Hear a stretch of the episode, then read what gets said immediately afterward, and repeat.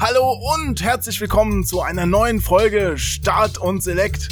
Heute ist alles anders. Ihr hört es schon an der Musik, die ich hier gerade einspiele. Ich zeichne es selbst auf und äh, wir machen auch eine andere andere Mucke rein, weil ähm, ich blende es auch wieder aus, ist ja furchtbar, weil weil wir haben heute nämlich es, es fehlt heute jemand. Also es ist jemand, es sind zwar drei Personen da, aber eine Person fehlt und es ist Kronk. Ja, der lässt sich entschuldigen. Er nimmt nämlich Detroit gerade auf, damit ihr das rechtzeitig sehen könnt. Let's Play. Und ja, damit Start und Select trotzdem weitergeht, müsst ihr heute mit mir und meinen Gästen vorlieb nehmen.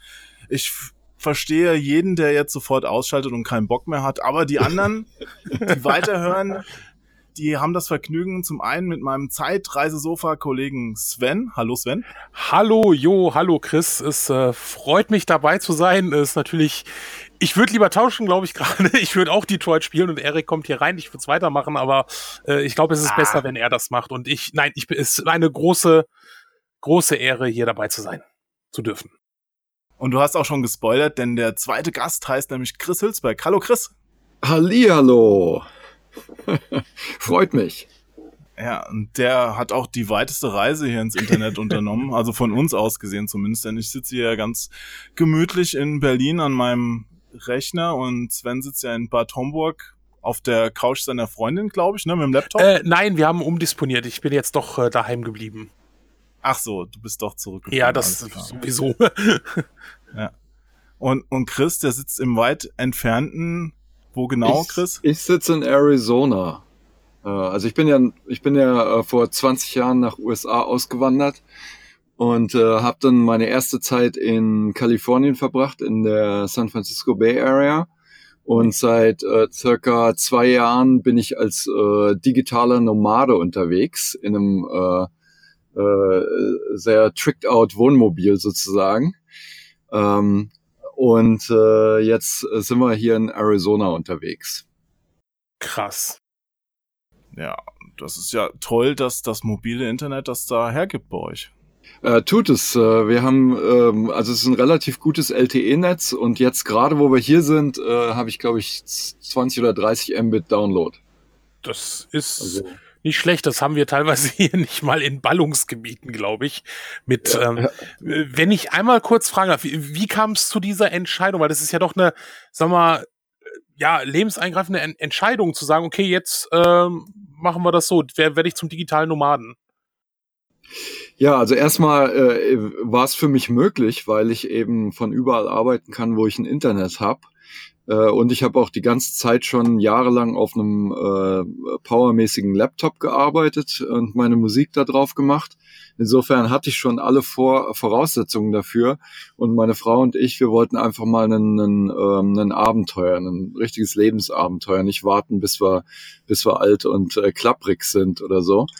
Und äh, dann haben wir, äh, wir haben da auch in der in der San Francisco Bay Area wirklich ähm, immer nur in dem Haus gesessen, weil ähm, weil wir äh, so gerade immer mit den Zahlungen nachgekommen sind. Weißt du, also wenn du so ein Haus abzahlst da, das ist halt schweineteuer. Und äh, da war dann nicht viel Spaß oder Zeit für ähm, irgendwelche schönen Urlaube oder so.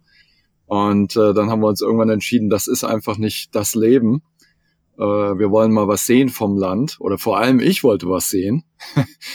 ähm, und dann haben wir uns entschieden, das Haus zu verkaufen und haben dieses Wohnmobil uns zugelegt. Ja, meinst du, wir sollten das auch mal machen, Sven, mit dem Wohnmobil durch Nordbayern oder so? Durch Nordbayern. Ja, mach das doch mal. Ja, genau. Das, genau. Äh, zwei, äh, zwei etwas äh, korpulente Herren mittleren Alters durch Nordbayern, dank des neuen Polizeigesetzes, werden wir, glaube ich, da sehr. Ja, genau. Ey, dann, dann brauchen die uns ja gar nicht mehr mit Verdacht festhalten, sondern die, die machen uns einfach so rund. Das, das wird ganz toll. Ja. Sie führen doch schon was in Naja, gut. ja. ja, ja.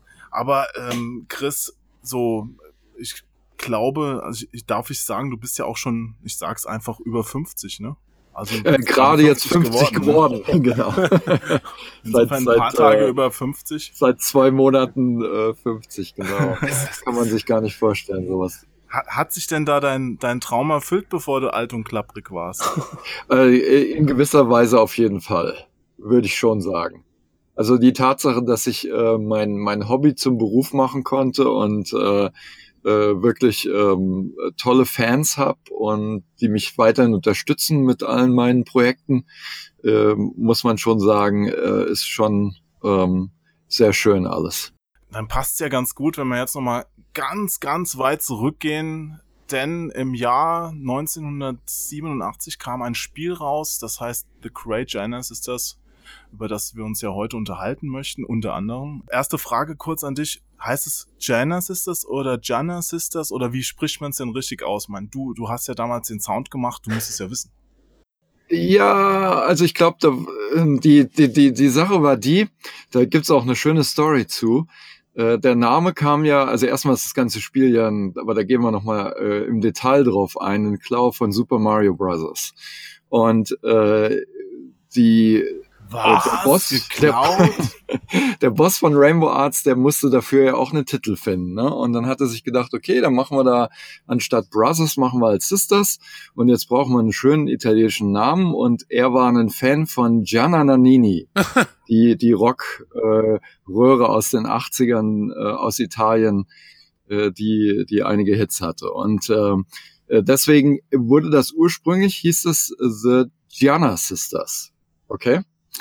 Ja. Äh, und dann wurde das Spiel innerhalb von, ich glaube, drei Monaten oder so, äh, sagen wir mal nicht hingeschludert, aber äh, relativ zügig äh, vorangetrieben und fertiggestellt. Und äh, dann war die Disc schon im Presswerk und alles drum und dran. Und dann kam der Grafiker, der die äh, Cover Artwork ähm, äh, spraypainten sollte. Also, äh, das, wie nennt man das? Ähm, äh, Airbrush, ja, Airbrush, ne? Ja, ja, Airbrush, genau, das war Den hat er da angeheuert, einen, der, das war auch nicht ein Grafiker, der jetzt äh, große Erfahrung im Spielebereich hatte, das war ja alles neu in Deutschland um die, um die Zeit. Es war einfach ein Grafiker, der, nee, keine Ahnung, angeheuert wurde, dieses Cover zu airbrushen. Und der kam dann in mit seinem, äh, rein mit seinem Cover und hat das, die, die Hülle abgerissen und dann war es Gianna mit einem N anstatt mit zwei. Ja, weil ja. die, die Rocke, die schreibst du mit zwei und im, im Spiel, im C64-Spiel, in dem, in dem äh, ersten Screen, der dann auftaucht, wo dieser Scroller ist, da sieht man es auch noch genau, mit zwei ja. N. Und da war keine Zeit mehr, das zu ändern. Das Ding war schon fast im Presswerk und musste raus und da wurde es dann halt Gianna mit einem N. Aber wir, also ich sag immer noch Gianna äh, und äh, im Englischen ist es bei Gianna, äh, Gianna, das ist okay. Äh, ich glaube, das ist jedem überlassen, wie er es aussprechen möchte. okay. Äh, das, äh, Aber lustig, ganz original, genau, ganz original wäre Gianna Sisters. Okay. Na, ich sag weiter Gianna ja. Sisters. Ja, so habe ich es auch in der Schule immer gelernt. Total okay. Ja. Also, was heißt gelernt? Aber auf dem Schulhof haben wir immer Gianna Sisters genannt. Also, aber ja, die ja. meisten Zuhörer werden ja auch gar nicht mehr wissen, was das überhaupt ist. Das ist ein Jump'n'Run, ein Hübschspiel, 2D. Du hast gerade schon gesagt, es ist ziemlich an Super Mario Brothers angelehnt. Also die ersten zwei Level sehen zumindest ziemlich ähnlich aus. Ja. Und das Bild, von dem du gerade erzählt hast, das finde ich lustig. Das hat mir nämlich der, der Armin Gessert, der es damals programmiert hat, das Spiel, der ist ja leider schon vor ein paar Jahren an einem Herzinfarkt auch verstorben. Aber der hatte das jahrelang an seinem Schreibtisch bei Spellbound noch, also hinterm Schreibtisch hängen, dieses, dieses große Airbrush-Bild von Jenna Sisters. mhm. Fand ich auch ganz witzig. Aber jetzt, ich habe da was mal vorbereitet, damit wir jetzt mal ganz toll in, in dieses Setting überhaupt reinkommen, werde ich mal kurz was einspielen. Ein Lied von dir, Chris, Moment. Ach, wer kennt es nicht? Der, der Titeltrack und ich lese mal kurz vor, was hinten auf der Packung drauf stand. Eines Nachts, als die kleine Jana aus Milano tief und fest schläft, findet sie sich plötzlich in einer geheimnisvollen Traumwelt wieder, wo alles vollkommen anders ist. Viele unglaubliche Kreaturen lauern in weit verzweigten Labyrinthen, die voller Geheimnisse und Tücken sind. Und die Rückkehr aus dieser fremden Welt ist nur mit einem wundersamen Diamanten möglich. Zwei Spieler können an diesem Spiel mit über 30 total verschiedenen Leveln teilnehmen. Lassen auch Sie sich von der farbenfrohen und abwechslungsreichen Grafik und dem fünfstimmigen Sound begeistern. Das stand damals wirklich hinten so auf der Packung. Also es ist immer noch mitreißend, oder? Ja. Wahnsinn. Äh, man, das ist ja auch was, was okay. Besonderes, äh, was hinten auf der Packung steht, nämlich dieses fünfstimmig. Das ging ja eigentlich. Ja. Ist das wirklich fünfstimmig? Das ging ja eigentlich nicht auf C64, oder? Also, äh, das, was wir gerade hören, ist tatsächlich nur dreistimmig. Was äh, zusätzliche Stimmen hatte, war die eigentliche Titelmusik, weil du sagtest ja eben schon, oh, das hier ist die Titelmusik, aber das hier ist eigentlich die oh. Menümusik. Ja, das ist eigentlich die, ist, die Menümusik, wo ja, der, wo der ja. Schriftzug da lang mit den zwei. Ganz genau. Und äh, der Grund dafür, dass alle Leute das als Titelmusik erkennen, ist, weil der Crack hatte die Titelmusik nämlich nicht dabei und dieses Titelbild, was der Manfred damals gepixelt hatte. Ähm, Ganz genau. Vielleicht war das der Grund. ja. ja, die, die Anekdoten, genau. Naja, jedenfalls, ähm, äh, also die, die, die hier war dreistimmig. Die äh, eigentliche Titelmusik, die hatte zusätzliche Sample-Stimme. Und ähm, da habe ich dann so Tricksereien gemacht, äh, das ganz schnell auch mit Basstönen und so weiter abzuwechseln. Und da wurden dann, da, da hat dann jemand gesagt, oh, ist fünfstimmig. Aber ähm, in Wirklichkeit sind es tatsächlich nur die drei Sitzstimmen plus eine Sample-Stimme. Ah. Und äh, das war aber ein, das war ein interessanter Trick, den ich ausgetüftelt habe. Ähm, und äh, ja, da habe ich viele, viele Lorbeeren für kassiert. Ich habe jetzt noch hier die Amiga-Musik gefunden.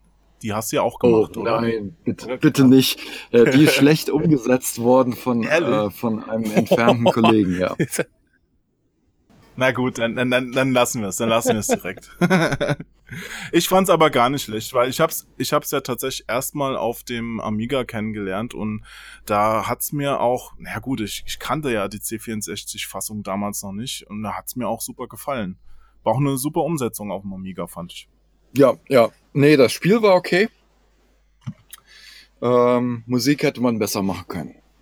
Aber da war ich noch nicht ja, so weit. Ich, ich, ich kannte also definitiv als erstes die C64-Fassung und es war auch, äh, muss ich ja, gut, jetzt äh, ist, ist es ja verjährt, ne? Also als ich damals mein Diskettenlaufwerk be geschenkt bekommen habe zu Weihnachten, äh, ein Jahr nachdem ich den C64 mit Datasette bekommen hatte, hatte ich halt dann das Diskettenlaufwerk zu Weihnachten bekommen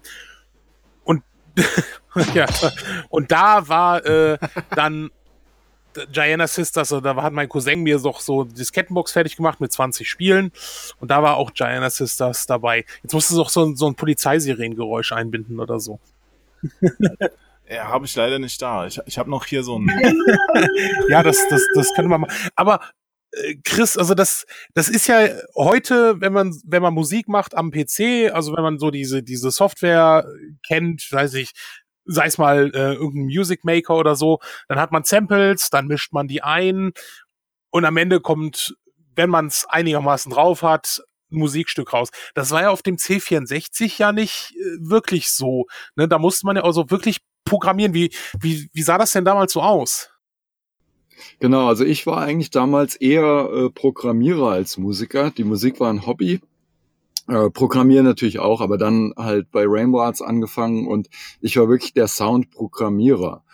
Und äh, es gab ja keine, es gab keine Tools, keine Software. Wenn man so ein C64 einschaltet, äh, dann hat man ja nur den blinkenden Cursor und da gibt's keine Programme, die da sofort zur Verfügung stehen, wie heutzutage. Und wir mussten das alles zu Fuß programmieren. Und dann musste man natürlich auch neue Sachen erfinden, damit man ein bisschen was Tolles aus der Maschine rausgeholt hat. Und deswegen musste ich da, äh, ich habe Maschinensprache gelernt, also Assembler, und habe dann wirklich die, äh, die Prozessorbefehle ein, reingehackt, um diese Musik- und Soundeffekte abzuspielen. Aber das könntest du heute auch nicht mehr oder machst du noch was in der Richtung? Theoretisch schon, aber es wäre auf jeden Fall schwieriger heute ähm, als oder für mich, weil ich habe doch einiges verlernt. Man kommt wieder rein, wenn man sich damit befasst, aber ich habe ähm, nicht die Zeit dafür im Moment.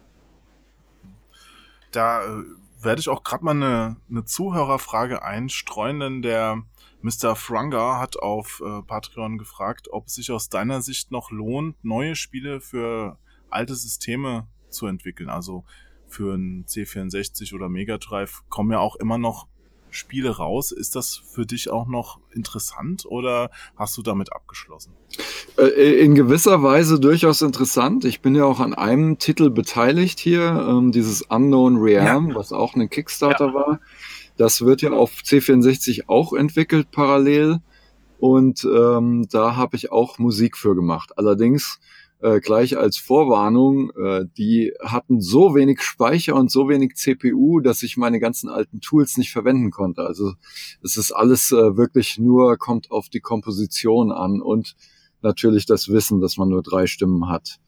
Aber äh, das macht Spaß und ähm, ja, wenn es dafür einen Markt gibt und äh, Leute sowas auf Kickstarter unterstützen, bin ich da voll für. Warum nicht? und wieso hatten die da jetzt nur so wenig Speicher zur Verfügung?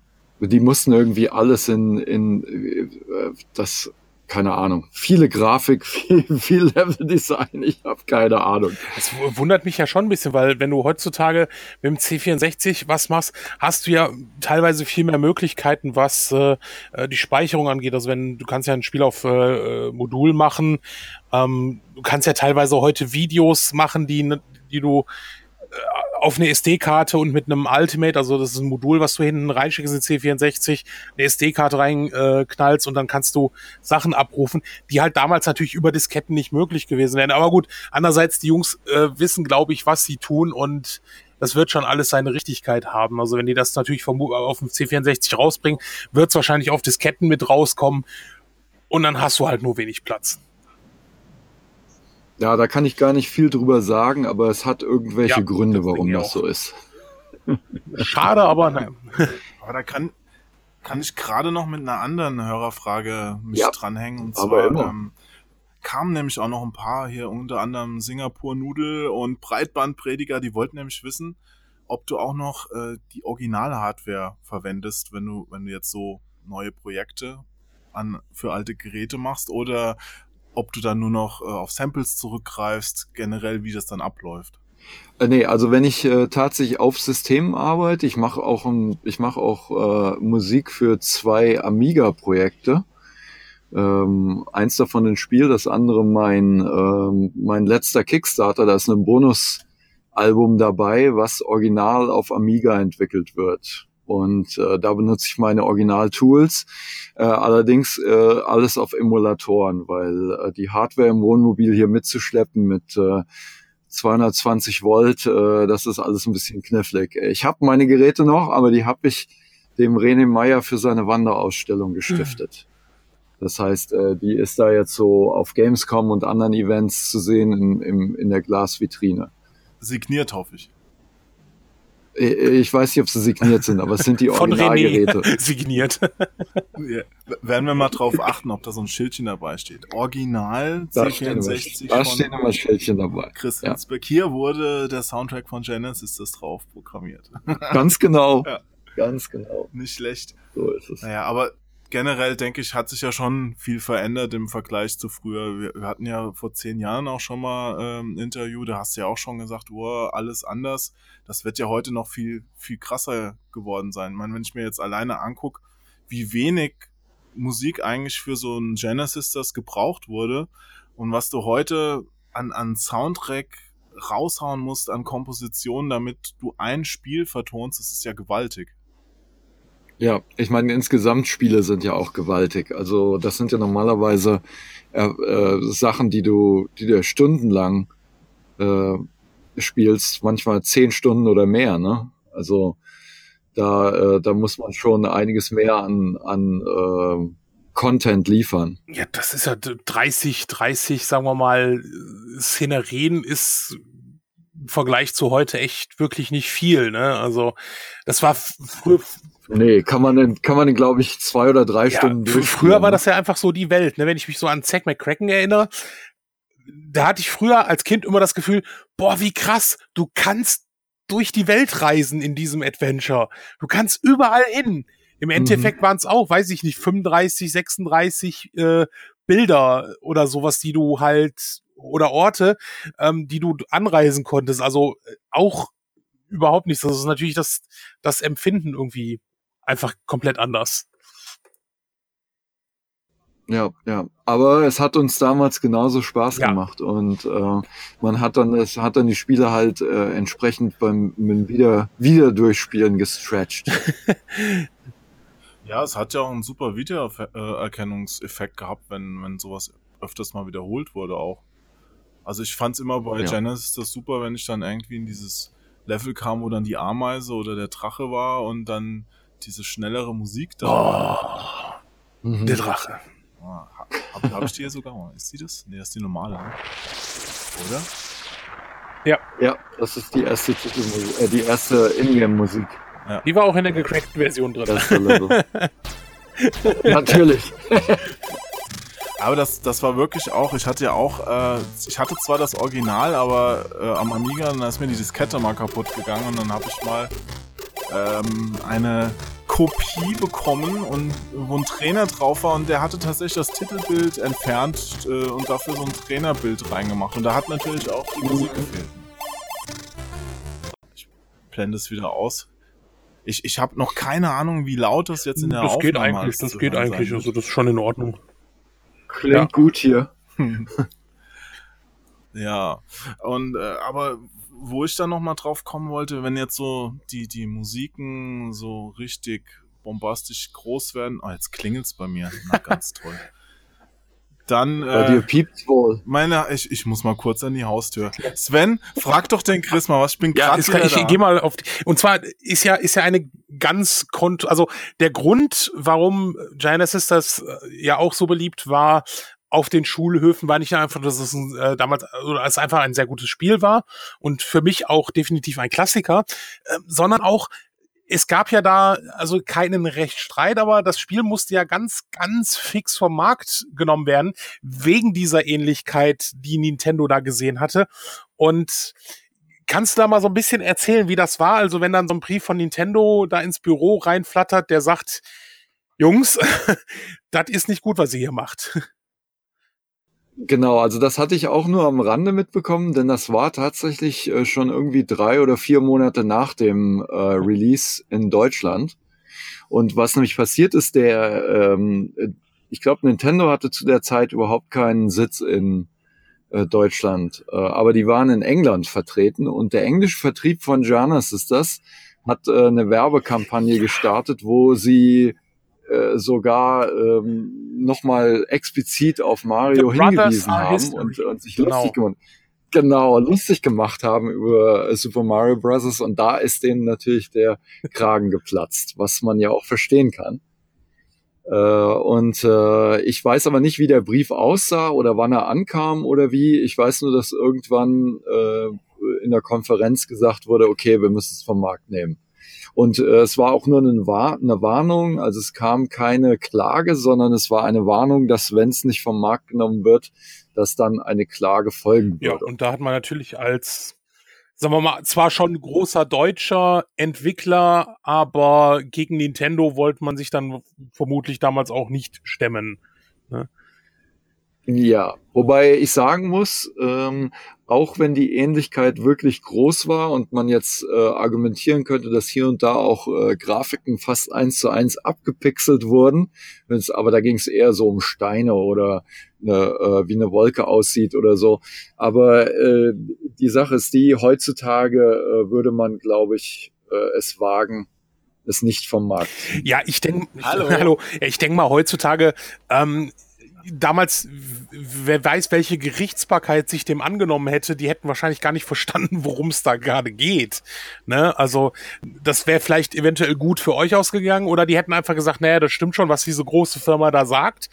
Ähm, also äh, äh ja, also es ist schwer, ja. ist schwer zu sagen, was der, was passiert wäre, aber die wollten es halt nicht riskieren und dann haben sie es vom Markt genommen. Außerdem hatte das Spiel zu dem Zeitpunkt schon eine Menge Geld gemacht für, ähm, für Rainbow Arts. Insofern waren die jetzt auch nicht unhappy und äh, die arbeiteten da schon am Follow-up. Äh, der wurde dann umbenannt in äh, Hard and Heavy und äh, die Protagonisten äh, wurden in Roboter verwandelt, äh, damit man halt weiter weg war von dem Mario. Ja, ich hatte da damals in der Powerplay noch einen Screenshot gesehen von dem äh, Jana 2. wo, mhm. wo noch die alten Figuren drin waren. Die, das hieß ja, glaube ich, dann Arthur und Martha in Future World oder sowas. Ne? Also ein bisschen. Ja, ja.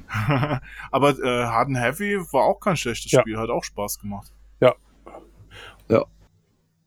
Äh, hat äh, nicht den, hat nicht den gleichen Charme gehabt, halt, ja. ne? wegen, wegen dem, äh, ja.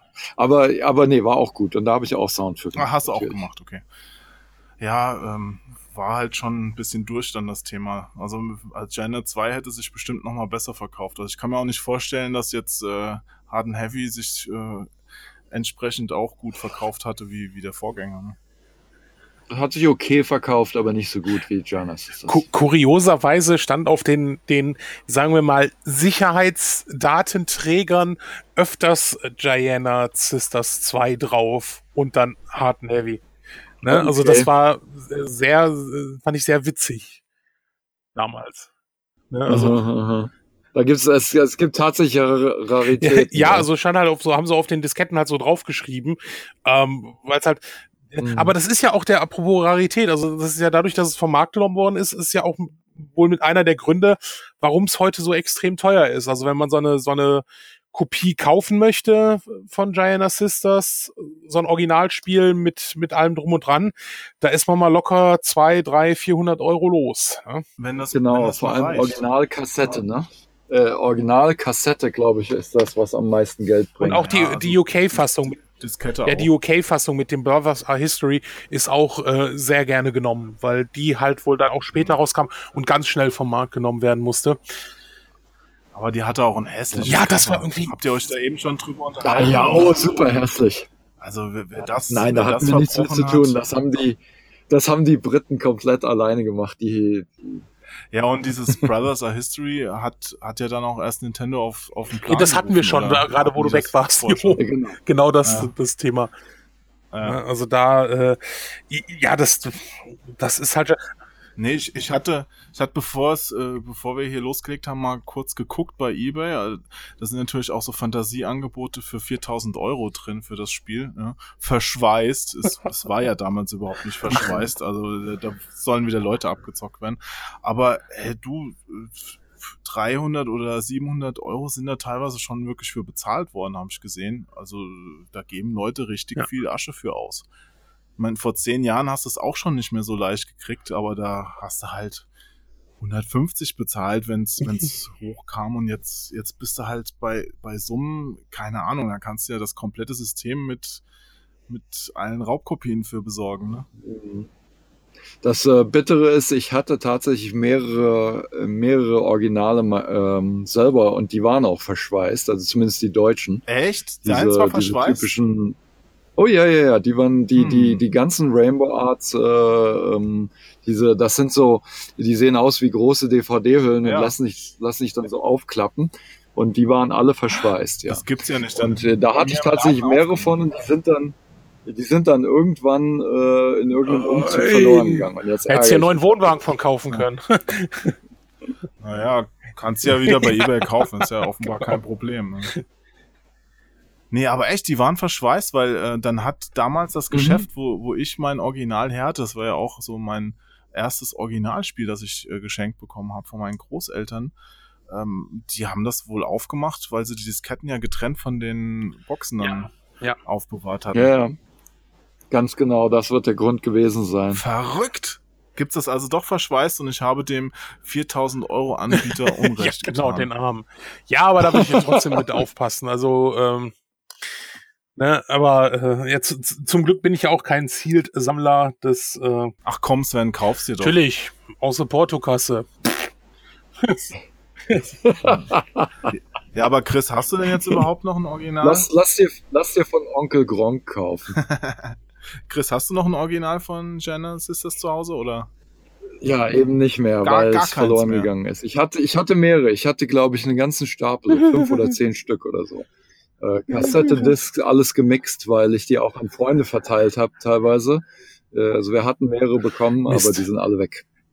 Sehr ärgerlich. Mhm. Ich habe noch zwei To Be on Top oder so. Ich habe noch ein, ich habe noch ein dödeliges Jinx und ein Bad Cat, glaube ich. das waren die, das waren die anderen sinnlosen Spiele, die Rainbow Arts damals ja, gemacht hat. Ja. Äh, to, to, be on top, ja. hab, äh, da war ich auch lange hinterher. Die, die, das war das war kein sinnloses Nein, Spiel. natürlich nicht. Ne? Das, das hast du ja wirklich komplett entwickelt. Ne? Also mit, also nicht nur die Musik, weil da ging es ja, mal kurz zur Erklärung, also bei To Be on Top ging es ja darum, äh, eine Musikkarriere zu starten und die Tracks mhm. rauszubringen. Und äh, da war ich auch lange hinterher, ähm, da so eine in Anführungsstrichen Big Box Version zu bekommen. Ähm, mhm. Habe ich dann auch Glück gehabt. Schön. Ja, und ich, ich glaube, die hast du mir auch schon signiert. Aber. Ah ja, natürlich. Wollte ich gerade sagen, reicht doch einfach mal rüber, jetzt wo wir zusammensitzen, dann hättest du dir nochmal das Ding signieren lassen können. Ich, ich, glaube, ich habe mir schon alles äh, von Chris äh, signieren lassen, wo er annähernd genau. mal die Finger wenigstens dran hatte oder so. Das ist. Äh, da, da, da reicht die Armlänge aber ja. auch nicht. Ich, ich, ich weiß noch damals, wo wir uns im Filmmuseum getroffen hatten, da hatte mir dann ein Kumpel gesagt, hier kannst, kann ich dir was zuschicken, dass du mir das vom Chris signieren lässt? Ich so, kein Problem, da kam ein Paket, da waren irgendwie 30 Sachen drin. so Spieleartikel oder sonst irgendwas. Da habe ich gesagt, naja, okay, hier bitte, signier mal alles. Verrückt, yes. ja. Signierst du eigentlich alles, was man dir vorlegt, Chris, oder oh hast nein. du da auch Grenzen? Oh nein, oh nein, oh nein. Ziemlich alles. Also äh, ich, ich, ich wüsste jetzt im Moment nicht direkt, was ich ablehnen würde, aber vielleicht wird es irgendwelche, vielleicht rechtsradikale Sachen oder sowas, ja. Das würde ich dann nicht signieren. Aber ansonsten ist, äh, bin ich immer bereit, alles zu signieren. Also auch, äh, ich kenne es ja auch ein bisschen, nicht so wie du wahrscheinlich, aber ab und zu kommt ja auch einer, will was signiert haben. Und da wurden mir dann auch schon völlig, äh, also Sachen gereicht, die, mit denen ich gar nichts zu tun hatte, irgendwelche Spiele oder sonst was. Also würdest du da auch, wenn, würde ich auch andere wenn, wenn dir jemand eine, eine Civilization ja, hinhält und sagt, oh Chris, hörst Wahrscheinlich schon. ja, ja, ja, habe ich auch schon gemacht, solche Sachen. Ich sag dann nur immer so, aber da hatte ich doch gar nichts mit zu tun. Ist ach egal. es ist Amiga, also entfernt. Ja, jo, hat, hat, hat ja schon dann irgendwann jemand mal einfach eine GameStar hingelegt oder so. ist, glaube ich, auch schon passiert, ja. ja. ich hoffe, dass die Leute dann immer wissen, wer, wer ich überhaupt bin, wenn sowas ist. Aber tatsächlich auf der, auf der Gamescom, wenn, wenn da, wenn du da rumläufst, und da wird halt gegriffen, was gerade so dabei ist. Ne? Und wenn es das Bild von der ja, Oma genau. Eintrittskarten äh, habe ich auch viel unterschrieben. Und wenn es das Bild von der Oma ist. so eine Art. Äh, ja, aber Genesis hat ja ein Comeback gefeiert. Und das ist ja eigentlich Nicht das Witzige, eins. ne? Zuerst auf dem Nintendo DS. Genau, und äh, der, der Grund war damals, hat ähm, der äh, Armin Gessert, der, der, ähm, äh, der, wie du sagtest, leider verstorben ist, der hatte sich gedacht, oh, wir müssen Gianna nochmal wieder auf den Markt bringen. Und hat dann bei Nintendo Deutschland nachgefragt. Das war, glaube ich, mh, hm, lass mich nicht lügen, war das in 2004 oder 2005? Sowas um die Zeit rum. Hm und äh, hat dann da das Okay bekommen. Und natürlich, äh, modernes Jana äh, sieht ja auch ein bisschen anders aus. Und, äh, ist ja auch alles Schwamm drüber und so weiter. Und äh, das kam aber zuerst raus auf einem kleinen, ähm, frühen Mobiltelefonsystem, was äh, spieletauglich Ach, war. Äh, da gab's eine, da gab's eine Version, die kennt ihr wahrscheinlich gar nicht, ne? Naja, äh, ähm, das hab, war so ein, das, das war so ein System, das war noch vor iPhone und vor was weiß ich, aber da gab's ein Mobilphone-System ja. und dann daraus wurde dann später die äh, Nintendo DS.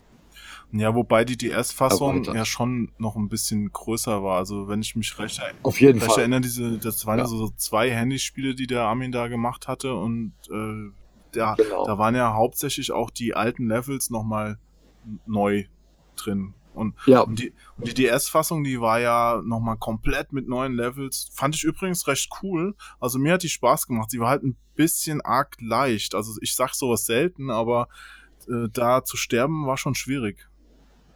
Mhm. Naja, ich vermute mal, die, äh, die Zeiten haben sich halt geändert. Damals haben sie es halt so schwer gemacht, dass äh, viele Leute geflucht haben und es gar nicht durchspielen konnten. Und das war auch ein Kritikpunkt, den äh, das Spiel bekommen hat damals. Und äh, das wollten sie wahrscheinlich nicht nochmal wiederholen. Mhm. Und da hattest du ja auch zumindest am Sound mitgewirkt, ne? Also der war nicht kom ja, die, äh, die DS-Fassung ist, ist von meinem Kollegen Fabian Del Priore äh, erstellt worden, aber basierend natürlich auf meinen Originalkompositionen. Hm. Und wie ist das so, wenn, wenn jemand anders deine Kompositionen so in die Hand nimmt und neu zusammenmixt? Fühlst du dich dann geehrt? Ja, also im Falle jetzt, ja, nee, das ist schon okay. Vor allem im Falle von Fabian ist es ja so, der ist ja äh, wirklich äh, sehr gut auch meinen Stil zu imitieren und äh, mit dem habe ich ja schon seit äh, ja 25 Jahren im Prinzip zusammengearbeitet und äh, dadurch dadurch erkennt mich halt auch und was ich musikalisch mache und wie ich es mache und äh, deswegen ist das immer eine gute Zusammenarbeit. Wo wir eben jetzt noch bei den bei den Originalen waren, wie ist es eigentlich so bekommst du denn von den ganzen Spielen zumindest ein Exemplar inzwischen auch zu, für deine Sammlung oder gibt es auch genug Spiele, wo du nie ein Original gesehen hast? Ich erinnere mich da nämlich an, an, an Manfred Renz, der mir damals erzählte, der, der die Grafiken und Leveldesign für Genesis das gemacht hat, dass er von einigen Spielen halt nie was bekommen hat. Rendering Ranger hat er nie ein Modul in die Hand gekriegt oder so. Wie ist das bei dir? Also normalerweise, vor allem wenn ich nachfrage, bekomme ich auf jeden Fall Belegexemplare. Also hast du keine Lücke mehr, wo wir oder ein Zuhörer dir jetzt einen großen Gefallen tun könnte? Gianna ist es das. nee, ich bin ja auch, ich bin ja ich bin ja selber kein, kein äh, großer Sammler in dem Sinne. Ist auch nicht so viel Platz hier im Wohnmobil mal nebenbei. Äh, deswegen habe ich ja fast alles, was ich so hatte, was Sammlerstücke wären, anstatt das in irgendeiner Kiste verstauben, äh, dem René Meyer gegeben, damit der was für seine Wanderausstellung hat. Ich glaube, das äh, gefällt Leuten besser, wenn sie das auf irgendwelchen Messen sich anschauen können, als wenn das bei mir, wie gesagt, irgendwo äh, verstaubt. Siehst du das auch so, Sven? Würdest du deine Sammlung auch René Meyer Du, äh, du wirst lachen. Ähm, ich ähm, schicke dem René Meyer ab und an, wenn ich irgendwelche Spiele auf Sammlungen aufkaufe, äh, kaufe, dann und da Sachen dabei sind, die mich einfach absolut nicht interessieren, dann schicke ich die dem. Und dann freut er sich auch tierisch. Also das ist schon, da dann so, ach super, ach wieder ein großes Paket von dir und Ne? Also das mache ich schon ab und an mal, dass ich dem das schicke, weil das ist da echt ein guter Händen. Ich war ja auch schon mal bei dem und äh, habe ja sein, wurde in seinem Keller geführt und äh, ist ja schon ordentlich. Also was mhm. der da auch an, an Spielen hat in diesen Kellerräumen ist schon sehr beachtlich. Wirklich sehr beachtlich.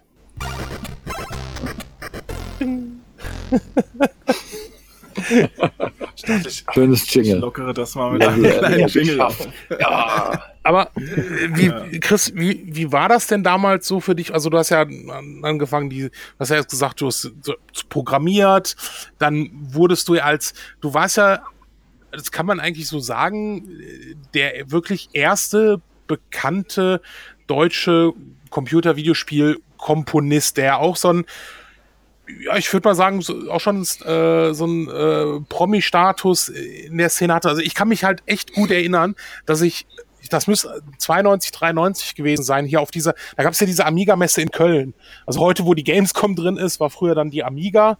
Äh, natürlich nicht in so vielen Hallen, aber ich glaube in eins oder zwei. Und da habe ich mir damals ein Autogramm geholt, das ich leider, leider nicht mehr habe. Aber gut, deshalb hat. Oh, Sven. Ja, ich weiß, es äh, direkt Freundschaft kündigen ah, hier. Soll ich ihn rauswerfen aus dem Podcast? Das, so, so geht's ja okay. nicht. Also. direkt, direkt alles, alles verspielt hier. Ähm, ja, nee, diese Amiga-Messen waren schon der Hammer auch. Ja, und ja. Ich, ich, Was genau, ein Lamer, Sven? Oh, ja, ich war, ich war ein Nerd in der Schule. Damals gab es diesen Begriff Nerd noch gar nicht. Also von daher. Ähm, ich stand äh, da mal vor dieser Wand rum, wo da die Signaturen von den ganzen Cracker-Gruppen waren. Da kam einer, ey, zu welcher Gruppe gehörst du denn? Ja, ich so, ja, zu, zu gar keiner. Und dann meinte er so, Lamer. ist schon respektabel, das dann so einen fast zwei Meter großen Kerl da zu sagen damals. Ja, gut, wie alt war ich damals? 14, da war ich, glaube ich, auch noch nicht zwei Meter groß. ja, gut, 1,98 Meter. Aber für mich war das damals echt schon so, ich hatte da schon so leicht zittrige Knie gehabt, ne? So, oh, der Chris Hülsbeck und ah. Und ja, Das Interessante ist, das war eigentlich genau umgekehrt. Ich habe zittrige Knie gehabt, ähm, wenn ich die Fans damals äh, treffen musste und äh, Autogramme geben. Das, da, äh, das, da habe ich ähm, äh, Angstzustände gehabt vor. Ja gut, ich kann mir schon vorstellen, wenn da so eine auch, äh, Horde pickliger Nerds so, ah! ich, wie gesagt, ich äh, war da ja auch mit in dieser ähm, Gruppe mit dabei.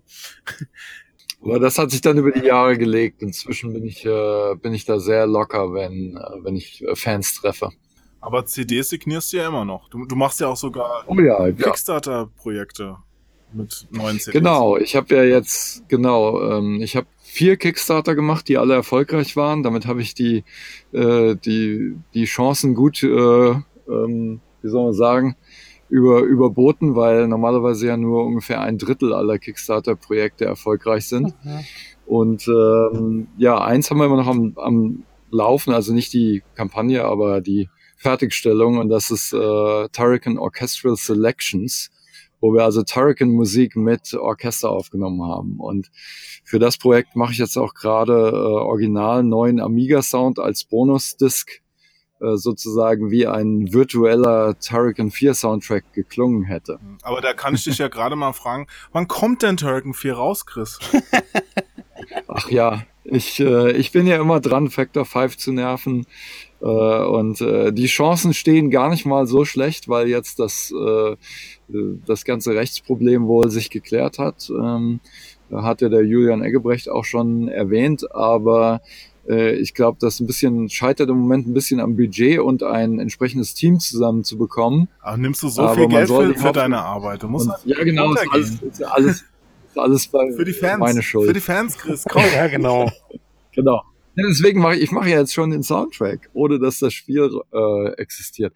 Aber okay, jedenfalls äh, die Chancen stehen ganz gut, dass es vielleicht irgendwann mal noch äh, passiert und ich drück weiterhin die Daumen. Aber das wird doch auch bestimmt nicht immer so laufen, dass du einfach einen Soundtrack machst. Ich meine, du, du wirst ja im Bestfall das Spiel sogar vorher mal vielleicht sogar ausprobieren können? Oder äh, was kriegst du denn vorab geliefert? Wie bekommst du das hin, dass Bild und Ton eine Harmonie ergeben? Also was bekommst du denn alles zur Verfügung gestellt?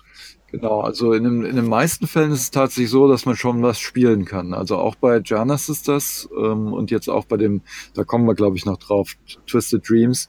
Äh, da habe ich tatsächlich Vorab-Versionen gespielt und äh, bin an den Leveln rumgehüpft, um mir ein Bild zu machen, wie das, äh, wie das halt äh, ja wie das passen könnte musikalisch.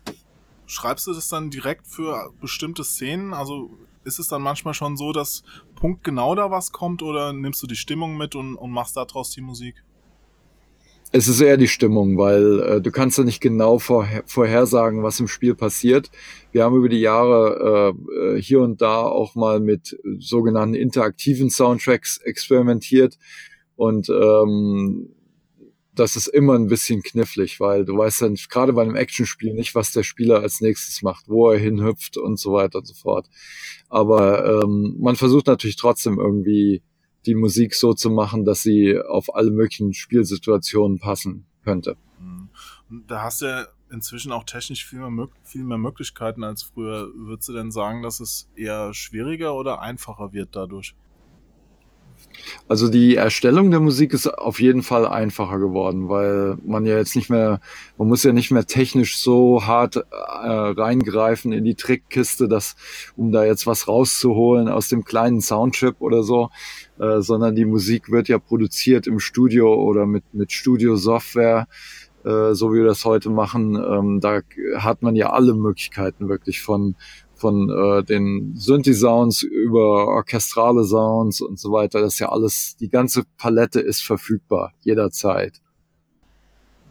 Aber da bist du schon, ja, wie soll ich sagen, also man, man bringt dich ja primär schon mit, mit Turrican in Verbindung, was ja auch schon jetzt ein paar Jahre auf dem Buckel hat.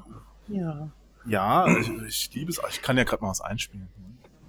Ha. Und mein Lieblingstrack. Und ja, ich, ja. ich glaube auch, äh, Chris, das war auch einer deiner Favoriten, ne? Ja, auf jeden Fall. Und hier ist ein gutes Beispiel, was, wo wir eben drüber gesprochen haben. Äh, tatsächlich also die Musik komponiert zum, äh, zur Stimmung des Levels und das war halt eben eine Unterwasserwelt, wo zwar immer noch viel geballert wird, aber es war halt mehr so dreamy und so weiter und deswegen wollten wir da halt auch was machen, was äh, eben nicht so nach vorne peitscht. Und der Kontrast ist dann halt ideal für sowas.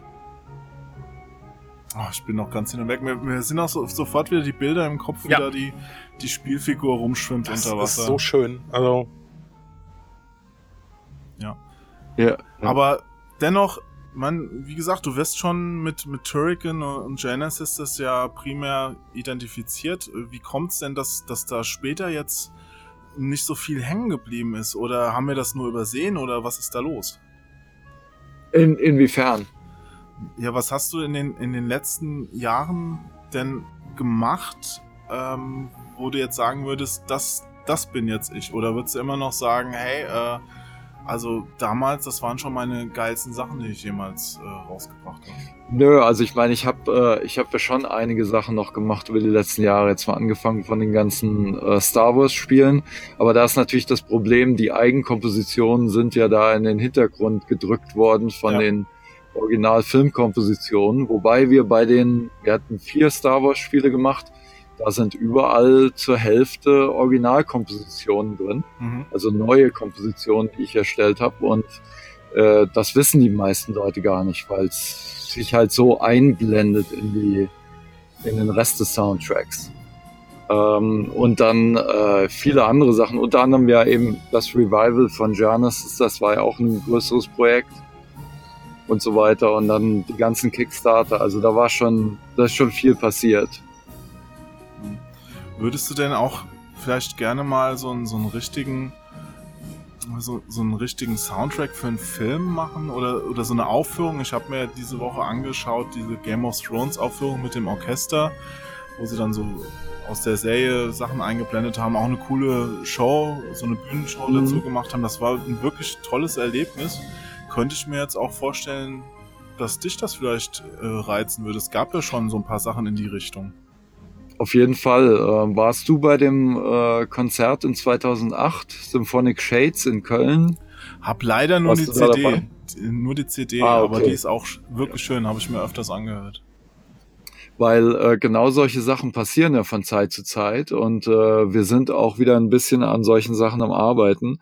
Unter anderem äh, ja nächsten Monat in äh, äh, oh, jetzt war das Dortmund, äh, da findet ja auch wieder ein Konzert statt, wo, ähm, wo diesmal was von Katakis gespielt wird. Okay, hm, das ist ja krass. interessant. Sven, wusstest du das schon? Das ist mir noch. Ich, ich wusste, dass jetzt irgendwas im Sommer ist.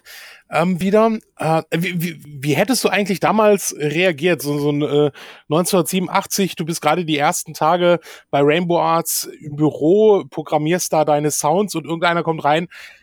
Weißt du was, Chris? äh, in über 30 Jahren, so knapp 30 Jahren, da wird deine Musik vor Publikum mit Orchestern gespielt. Äh, hätte ich äh, wahrscheinlich gesagt, hey, du bist verrückt, aber. Trink mal weniger. So ähnlich ist es passiert.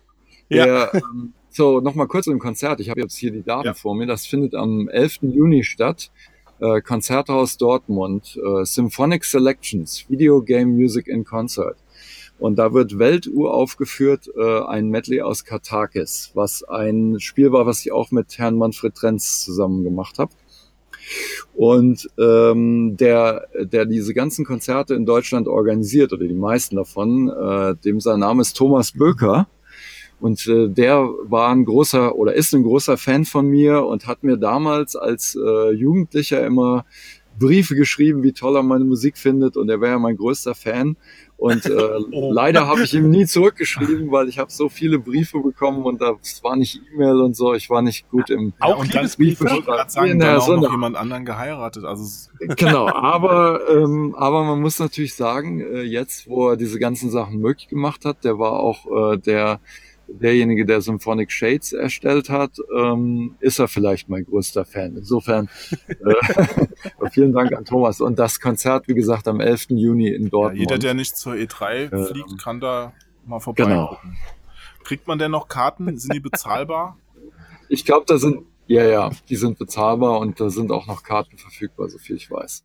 Guter Ausgetipp. Irgend, irgendwann hatte sein größter Fan mal diese, diesen, diesen äh, Abzweig in seinem Leben so. Mhm. Bringe ich ihn um, weil er mir nicht antwortet, oder huldige ich ihm weiter, indem ich Konzerte organisiere? Und ich glaube, du kannst froh sein, dass er den zweiten Weg genommen hat. So eine Art. Ja. Ja, bis, äh, wo du Manfred gerade erwähnt hast, hast du noch Kontakt zu Leuten von damals? Nein. Generell? Äh, teilweise, aber nicht zu Manfred. Der ist irgendwie äh, sehr zurück, äh, der hat sich sehr zurückgezogen und äh, kaum jemand weiß, wie man mit ihm in Kontakt tritt. Insofern, ähm, wir haben da seit 15 Jahren nicht mehr gesprochen. Und, und damals wenn wir nochmal in Erinnerung schwelgen, wie bist du, wie bist du denn überhaupt in diese ganze Szene reingekommen? Das war ein Wettbewerb, richtig? Und, und, und dann, was genau, ist passiert? Genau, ich habe ich hab, ich hab einen Wettbewerb für Spiele oder Computermusik gewonnen im 64er Magazin. Und äh, danach habe ich den Soundmonitor programmiert. Das war ein Musiktool, ähnlich wie die heutz, heutzutage die Trecker. Aber im Moment C64-Magazin, da muss ich gerade einhaken, hast du nicht mal gesagt, gedrucktes ist tot, aber eigentlich war, war das dann doch dein, äh, dein Einstieg über was gedrucktes? Ja, so eine Art. Nee, es, da war das, das gedruckt, es ist tot, das ist ein Zitat aus ähm, Ghostbusters. Ghostbusters! Äh, genau, wo, ja, Ghostbusters Sven, ja. ja äh, ich habe ich keine Ahnung von. wo der, wo der, ich glaube, der Spengler wurde gefragt, äh, was er denn so, was er denn so für Bücher liest. Und er meinte nur so, gedruckt es ist tot. Und äh, das hat mich fasziniert, weil ich war auch kein Bücherwurm. Also ich habe äh, sehr wenig Bücher gelesen in meiner Jugend.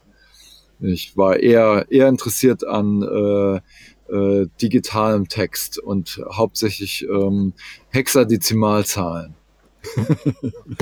ja, und, und dann, wie ging es weiter? C64 Magazin hast du abgeräumt und dann, dann, dann genau, sind sie dir die, die Bude genau, Dann habe ich den Soundmonitor gemacht. Nicht direkt. Ich habe mich einfach bei Rainbow Arts beworben und zwar übers Telefon. Ich habe die angerufen, gesagt, hey, ich habe diese Musik gemacht und den Soundmonitor und habt ihr nicht irgendwelche Spiele, die Musik brauchen und peng, habe ich meinen Job gehabt. Und das läuft heute noch genauso. Also du sitzt da in deinem Wohnwagen und rufst ein paar Leute an oder rufen die dich jetzt an? Nee, die rufen mich an inzwischen. Äh, aber das ist auch eine interessante Sache.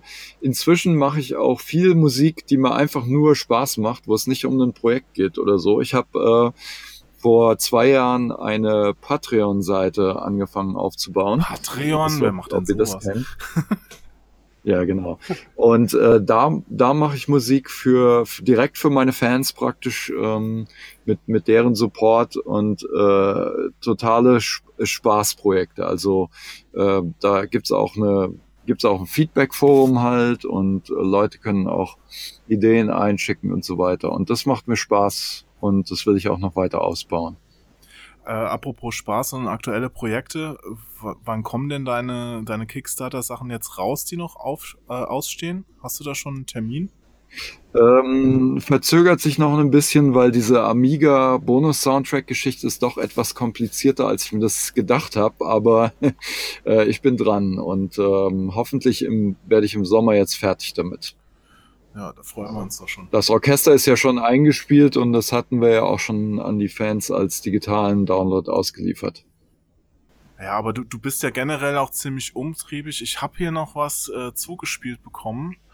Da weißt du gar nicht, Tiny Tor. dass ich das schon habe, oder? Doch.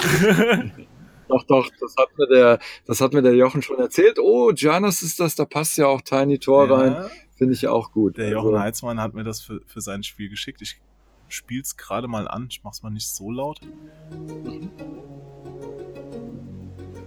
Ach, schön.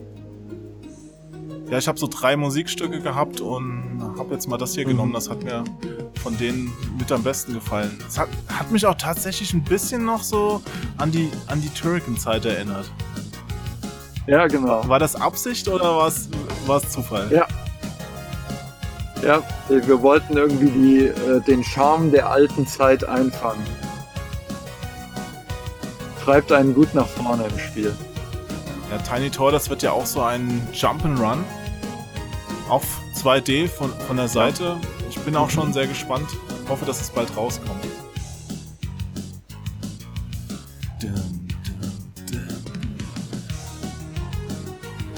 Ja, und jetzt im, im Vergleich zu den alten Sachen, äh, was, wie, wie läuft das hier anders? Also auf was erstellst du das? Genau, also kein, keine Hexadezimalzahlen mehr einhacken, sondern das wird alles im Steinberg Cubase äh, Software erstellt mit, ähm, mit allen möglichen Sound-Plugins und so weiter, die Synthesizer, Drum Machines und alles Mögliche halt simulieren. So, wieder ausgemacht. Ist echt, ist echt irre, was man da heutzutage machen kann. Mein, mein Laptop-Studio ist äh, jetzt, äh, hat mehr Kapazität und mehr Fähigkeiten als mein äh, riesiges Arsenal an, an, an Hardware, was ich so Mitte der 90er hatte. Da hatte ich ein großes Studio äh, mit, mit, mit Maschinen und, und äh, Soundmodulen und MIDI-Synthesizern und dies und jenes und äh, unheimlich viele Kabel und äh, hat einen ganzen Raum gefüllt und äh, heutzutage kann man mehr in einem, in einem simplen Laptop machen, als äh, was ich damals damit zustande gebracht habe. Ist echt irre. Aber dass du mal die Idee hattest, eine Band oder sowas zu gründen, gab es das auch mal oder?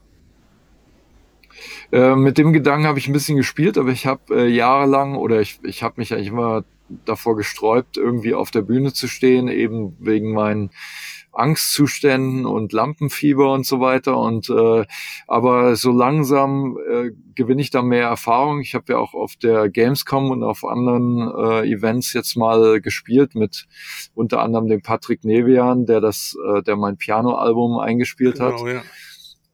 Und so weiter. Also äh, nicht unbedingt auszuschließen, dass das mal in der Zukunft passiert, aber ich muss mich langsam ranarbeiten, mhm. weil ja. äh, das ist nicht so ganz simpel. Ich bin, ich habe nie als Musiker irgendwie das verfolgt, äh, jetzt ein toller Keyboarder auf der Bühne zu sein, sondern ähm, da ging's, mir ging's immer nur um die Melodie und die Komposition und so weiter. Deswegen bin ich jetzt auch kein äh, toller äh, Tastenvirtuose. Ne? Auf der Gamescom hattest du ja, glaube ich, sogar Fieber gehabt, als du da ankamst, wenn ich mich erinnere, oder? Und das war, das war, glaube ich, vor zwei oder drei ja. Jahren. Da hatte ich wirklich eine Grippe oder eine, eine, Erkältung. Da war ich äh, krank, ja, aber ich habe mich trotzdem, ich habe hab's einfach da habe ich mir schon Sorgen ja, gemacht. Ich, stell mal vor, hier prominenter Musiker stirbt auf der Gamescom-Bühne. Naja gut, das wäre dann ja wäre dann eine tolle Story gewesen. Ja, und Wertsteigerung für die, ich glaube, das war nämlich zu dem, zu dem Release von dem, von dem Kickstarter-Album. Ja, Sven hat sich noch alles signieren lassen vorher, damit ja, nichts ja, geht. Alles schnell. Ja, genau. Deshalb, Hier mal schnell noch. Deshalb lasse ich mir immer schnell ein Datum draufschreiben, weil wenn es dann das letzte Autogramm ist, dann ne? ist gleich noch mehr ja, wert. So ja. läuft das, ich verstehe. Ja, sicher, ne? So. Aber wir müssen noch mal auf Janet zurückkommen. Natürlich. Also du hast damals bei, bei Rainbow Arts angerufen und äh, die nach, nach Arbeit gefragt und die haben gesagt, hey, Janice ist das. Also war das dann dein erster Auftrag oder hast du vorher noch was anderes für die gemacht? Nein. Nein, die, äh, der, der, ich glaube, der aller, allererste Track, den ich gemacht habe, war wahrscheinlich für ähm, wie hieß denn das Ding? Ich glaube, Skyfighter auf Matari ST. Und das war auch nur so ein kurzer Loop, ein Sample-Loop, glaube ich, oder so, den sie da von irgendeinem Stück, was ich schon rumliegen hatte, genommen haben. Und äh, dann auf dem C64 habe ich Soldier gemacht, das Hans Ippisch-Spiel. Himmel, das in der ASM so gut bewertet wurde. wurde. ja. ja, und, und was, äh, das, äh, das wurde ja indiziert, das muss man sich ja, mal vorstellen. Nicht wegen dem Soundtrack. Wenn man sich das heute anschaut, Nee, natürlich nicht. Aber ähm, ja, warum, ey? Weil, weil man da irgendwie das so, so ein kleiner vier Pixel Klos oder so und das ist dann ein Mensch, der auf den geschossen wurde, deswegen musste das vom Markt das war, ich, das werden. Erste, für, die, für den Jugendschutz. Das erste aus deutschen, äh, von deutschen Entwicklern indizierte Spiel oder so, ne? Ja, ja, genau. Ja. Aber zu dem Zeitpunkt habe ich das noch als Freiberufler gemacht für, ähm, für ein paar Monate, weil ich war auch noch in der Schule und der, äh, der Marc Ulrich, der Boss von Rainbow Arts, hatte mir aber direkt auch eine Festanstellung angeboten mit einem soliden Grundgehalt. Äh, und äh, dann bin ich Mitte der zwölften Klasse abgegangen, weil ich wollte eigentlich auch gar nicht studieren. Es war, ich war nur noch in der in der Oberstufe, weil ich nicht wusste, was ich überhaupt machen will. Und wie gesagt, Mitte 12, äh, Februar habe ich angefangen bei Rainbow Arts. Februar 1987. Was haben deine Eltern dazu und gesagt? Die fanden das bestimmt ganz toll. Ah, ja, die waren, geht von der die Schule waren ein ab. bisschen verängstigt. Alles wird gut. Genau, die waren ein bisschen verängstigt, aber auf der anderen Seite, äh, das Gehalt sah sehr gut aus und ich habe ja da schon auch wirklich Erfolge vorzuweisen gehabt. Ähm, und deswegen hat's dann geklappt in dem Sinne. Die haben sich wahrscheinlich gedacht, Ja. oh, wenn es nicht klappt, kann er ja in einem Jahr zurückkommen und dann fängt er halt wieder an. Ja, genau. Zum Glück musstest du das ja nicht. Aber heute kannst du es ja sagen, was, was gab's denn jetzt? Skyfighter, ein, ein Sample Loop. Was hat man denn damals damit verdient als Freiberufler? Haben die dir da ein gratis Exemplar des Spiels geschickt oder sind die mal mit dir essen gegangen oder? Nee, ähm, ich glaube, da gab es ein paar hundert für, aber ähm, die äh, das Grundgehalt dann, wo ich ein, eingestiegen habe, waren glaube ich zweieinhalbtausend deutsche Mark. Für die damaligen Verhältnisse so echt in Ordnung. Gerade, ich meine, Ja. wenn du von der Schule kommst, Ja. ist es Ja. ja, bist du ja, bist ja Genau. reich, oder? Da Was hast du haben, dir davon da gekauft? haben die sich nicht lumpen lassen. Direkt ein, ein, Äh, ein Privatjet und ja, genau. Amiga. Nee, leider nicht. Ich, ich habe das Geld immer zum Fenster rausgeschmissen, muss man echt sagen. Ehrlich? Also äh, ich, ich weiß noch, dass ich äh, ich habe dann ich habe dann äh, meine meine Freunde aus äh, aus Langen habe ich dann im Prinzip ausgeführt und so. Äh, es war spaßig, aber äh, ich hätte vielleicht mal noch ein bisschen was sparen sollen über die Jahre. Naja, ich habe aber auch, ich habe aber auch investiert. Also ich habe dann auch angefangen, halt Synthesizer zu kaufen und alles mögliche. Im Prinzip mein, meine, meine zukünftige äh, Sachen vorzubereiten. Ich wollte ja ein Tonstudio haben und äh, mit der Festeinstellung war auch dann ein Synthesizer hat die Firma sich zugelegt oder oder mir hingestellt und dann habe ich nach und nach weitere Sachen dazu gekauft und äh, und so weiter und so fort. Also ich habe auch investiert, so ist es nicht. Hm, gut. Und nicht nur die Freunde am Wochenende eingeladen. Interessanterweise, genau. Als ich angefangen habe bei Rainbow Arts, die Spiele, die in der Mache waren, waren wirklich alle ziemlich lau. Lausig. Aber es hat sich ja dann noch Und äh, im Prinzip hat, im Prinzip hat Genesis, das hat, das hat die Firma gerettet. Muss man ganz klar sagen. Aber es war ja auch ein, ein, tolles Spiel.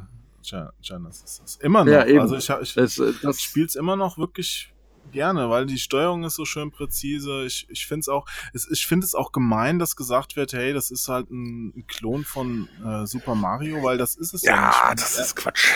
die ersten zwei Levels. Ja, da wurde offenbar ein bisschen Grafik geklaut. genau, ja, also die, äh, die, diese Ja. Steine, die man da anspringt und äh, Mhm. dann diese, diese, Ja. diese Untergrund-Level mit, dem, mit Ja. der Mauer. Ja, das sieht genau gleich Also aus, kann- aber danach. Genau, es ist kein Zweifel, genau. Aber es, es sind auch eben eigene neue Ideen drin. Und äh, hätten sie vielleicht eher am Anfang mal gesagt, okay, wir, wir sind hier mal ein bisschen kreativer. Aber das war halt auch so, das war ein, war ein Diktat. Wie gesagt, die, die Spiele, die äh, schon in der Mache waren, waren alle nicht so dolle und man hat's auch gemerkt. Da war keiner so richtig enthusiastisch dabei. Und äh, dann ähm, Wie Hans glaub, Ippich der war Boss nicht enthusiastisch an Soldier? Also das kannst du mir doch, Doch, nicht nee, erzählen. nee, er- Der doch Leser. Nein, das war ja ein ex nee, das war ja ein externes Projekt. Ich rede so, ja nicht von den so. externen, sondern von den internen Projekten, die die bei Rainbow Arts wirklich in intern im Haus erstellt wurden. Und ähm, die Sache mit Jana war ja auch so, der Boss, äh, ich bin damals dabei gewesen bei der bei einer Pressetour für diese anderen lauen Spiele. Und äh, da haben wir das erste Mal äh, Super Mario gesehen in der Redaktion von, glaube ich, der Happy Computer oder so. Äh, da war, glaube ich, Heinrich Lehnhardt und Boris Schneider waren da und die haben alle gesagt, oh, das ist das tollste Spiel hier aus Japan auf dieser Konsole und so weiter. Und der, der Rainbow Arts Boss hat sich das angeguckt, der hatte keine Ahnung von irgend sowas und hat nur gemeint, so, ach, so, sowas wie das machen wir doch in ein paar Wochen. Ja, und dann meinte der, dann meinte, glaube ich, der Boris oder irgendeiner von denen meinte halt, oh, wenn er so ein Spiel macht wie das hier, das würde ja dann wirklich hohe Ratings bekommen, über 90er und Ja. so, ne? Und mit dem, mit dem im Kopf ist der, ist der Boss nach Hause gefahren äh, oder zurück zur, zur Firma und hat sofort die, die Konferenz einberufen. Wir machen hier sowas wie Super Mario Brothers. Ja. Äh, war nicht sogar Rainbow Arts die Firma, die damals auf die in Anführungsstrichen glorreiche Idee kam und, und hat gesagt, hier, okay, ähm, Spieletester, Spielekritiker, die müssen automatisch auch gute Spieleentwickler sein, weil die wissen ja, was gute Spiele sind. Das ist der Boris Schneider, Jone, der hat es ja mal erzählt, der hat ja dann diesen Job gemacht und hat halt, sagt halt heu, aus heutiger Sicht, das war der größte Blödsinn überhaupt, ne? Weil die hatten halt auch davon keine Ahnung. Ich ja, weiß nicht, genau. ob das genau. Rainbow Arts war. Nee, das war Rainbow Arts. Die haben tatsächlich ah, okay. auch ein paar Leute eingestellt aus der aus der äh, Redaktionsszene ähm, weil der, der, der, naja, also ich meine, äh, der, der Boss von Rainbow Arts, der war selber kein großer Zocker, ja. Also der kam eher, der kam sogar aus der, der war noch relativ jung, der Marc Ulrich. Äh, ich glaube, als er angefangen hat, war er 17 oder so. Äh, mit, mit 15 hat er Software gemacht für ähm, äh, Tabellenkalkulation und so ein Zeug auf dem Schneider CPC und, oh äh, und hat sich dann gedacht, oh, Spiele ist vielleicht ein Markt, wo man mehr Geld verdienen kann. Ja? Und äh, der war selber kein großer Zocker äh, und hat dann halt Leute eingestellt, von denen er dachte, dass die halt Ahnung haben. Und äh, einige, er wusste halt auch Marketing damals, ging alles über Zeitschriften. Das war ja, ja. die einzige Möglichkeit, wie man Leute erreichen konnte. Ja, es gab ja kein Internet, wo man irgendwie eine, eine, YouTube-Show haben könnte oder so, ja, wo man irgendwelche tollen Sachen zeigt, sondern es waren wirklich die Magazine, die Sachen, äh, Spiele verkauft haben. Und wenn da eine hohes, eine, eine hohes Rating drin war, dann war das automatisch ein besserer Verkauf. Ne? Und das war, der hat's rein von der Marketingseite betrachtet. Wie, wie bekomme ich ein hohe, hohes Rating in den Magazinen, damit meine, meine Software gut verkauft wird? Und dann wurde halt auch gerne mal abgeguckt. Die Idee war nicht, die Idee war nicht, genau, die Idee war nicht ein tolles Spiel zu erstellen und dann zu sehen, wie man damit Geld verdienen kann, sondern es war immer umgekehrt. Wo ist der Markt? Wie kann man, wie kann man Geld rausziehen? Aber hat dann im Endeffekt ja doch zu ein paar super Spielen von Rainbow Arts geführt. Genau, ja. Ja, weil dann nämlich, weil das nämlich, aber die, die, die Professionalität von Rainbow Arts dann auf der anderen Seite, auf der geschäftlichen Seite, hat dann wiederum Kreative angezogen, äh, so wie Manfred und mich und so weiter, äh, wo man halt eben ein, ein gutes äh, Monatsgehalt verdienen konnte. Und äh, wir haben dann halt eben äh, die, die Sachen gemacht, die dann im Prinzip äh, äh, immer noch bekannt sind heutzutage. War auch gut vermarktet. Ich fand damals die, die Packungen auch sehr hübsch gemacht. Also der, der, der mhm. Chela, Kanemiroklo hat ja da auch oft was gezeichnet. Waren ja tolle Cover alleine. Damals hast du ja auch noch, wie du es gerade sagst, über Zeitschriften und Regalfläche das Zeug komplett verkaufen müssen. Und wenn, wenn du dann Ganz irgendwo genau. in so einem kleinen Computerladen standest und hast die Wahl zwischen einem Spiel, das wo die Packung nicht so toll aussieht und einem Rainbow Arts Titel, dann hast du gerne mhm. mal zum Rainbow Arts ja. Titel gegriffen. Ne? Ganz genau. Ganz genau. Und es war ja auch eine Investition. Ich meine, ähm, so ein Spiel hat damals 40 Mark gekostet oder so, ne? Äh, das war ja jetzt auch nicht wenig Geld für einen Schüler. Nee, absolut nicht. Absolut ja. nicht. Und Deswegen war ja auch, glaube ich, die Raubkopierszene so groß, eben weil, weil sich die meisten Leute die Spiele gar nicht leisten konnten. Die haben dann so mal, die haben dann so mal äh, zweimal im Jahr oder so von den Eltern mal ein Spiel als Original gekauft bekommen. Ach. Aber der Rest wurde ja auf dem Schulhof getauscht. Ich wollte gerade sagen, also, also ich muss ja, also da bin ich immer noch sehr stolz drauf, als ich meinen C64 heute aus heutiger Sicht sehr dumme Entscheidung damals verkauft habe, aber es stand halt der Amiga an, ne? Hatte ich knapp 100 Originalspiele. Das waren natürlich so Tapes dabei und so weiter, aber im Endeffekt hatte ich am Ende knapp 100 Originalspiele. Und natürlich hatte ich auch sehr viele Raubkopien, weil irgendwie ging das nicht. Also die kamen dann über den Gebrauchtmarkt und ne, sonst, mhm. sonst irgendwas her. Äh, aber ansonsten, da, da war ich schon wirklich, wirklich stolz. Sind halt leider damals auch mitverkauft worden. Auch dafür könnte ich mir heute. Ach, aber da alles, denkt alles man ja als wenn du das ja, du hast doch auch ich weiß, ja, nein, natürlich. Ich habe ja auch also den Größteil, also der Spiele, die, die ich damals auch im Original hatte, wie zum Beispiel auch Turrican äh, 1 und 2 für den C64, die hatte ich im Ende äh, später dann auch, also jetzt dann wieder ja, wieder Die Originale waren genau. ja auch teilweise schon auch besser als die Kopien. Ich meine, manchmal auch umgekehrt, aber bei Turrican zum Beispiel hatte ja die gecrackte Version auf dem Amiga zwei Disketten und das Original nur eine. Ich meine, das war schon, schon ein Ding. Mhm. Aber hat sie auch so Postlagerkarten ja. benutzt, Sven, zum Tauschen? Nein. Also, oh, Sven, äh, ja. Ah, du, ich verstehe, Chris. Du ich, nicht, ich, war, ich war ja schon auf der anderen Seite. Nee, ich habe davon nie was mitbekommen. Ich war auch ähm, nicht in der Szene aktiv weil die hat sich im Prinzip erst gebildet, nachdem ich schon äh, für Rainbow Arts gearbeitet habe. Aber da sind doch auch Leute aus der, der Cracker-Szene vielleicht an dich rangetreten und haben gefragt, hey, sag mal, Chris, du sitzt doch an der Quelle, willst du nicht uns ja, werden?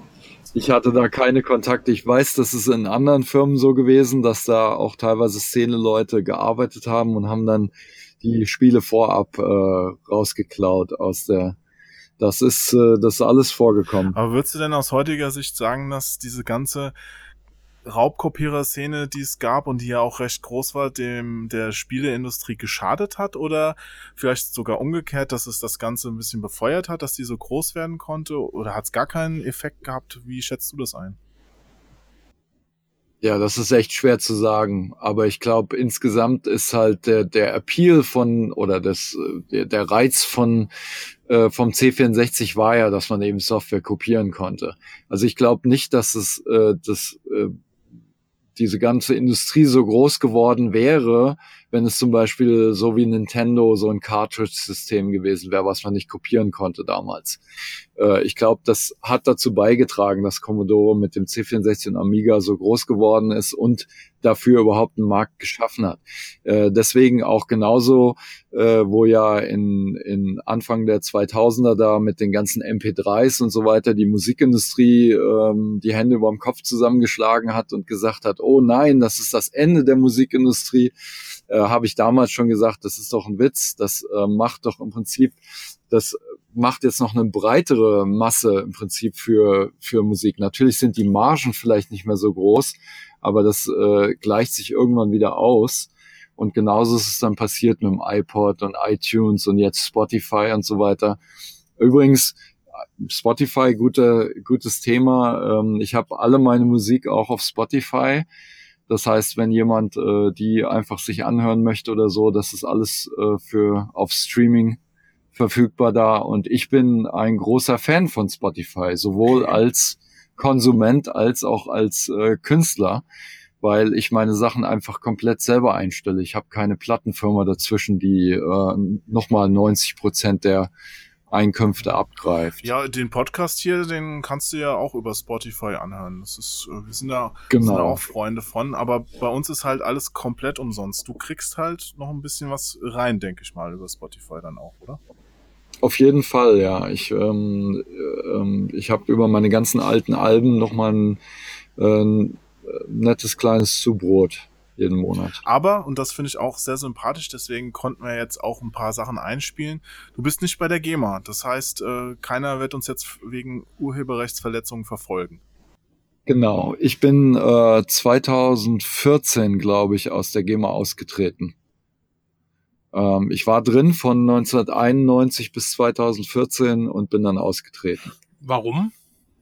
Was war? Weil äh, ich nicht glücklich war mit der Art, wie die, ähm, äh, wie die, ja, wie die sich halt äh, präsentieren und äh, wie sie versuchen, Einkünfte einzutreiben oder oder äh, ja, was weiß ich. Bin bin einfach nicht glücklich gewesen mit dem Verein. Wie war das da? War jetzt, äh, wie sagtest 2014, jetzt äh, vier Jahre später, war das merkst du das irgendwie finanziell? Ist das besser für dich, schlechter für dich gewesen?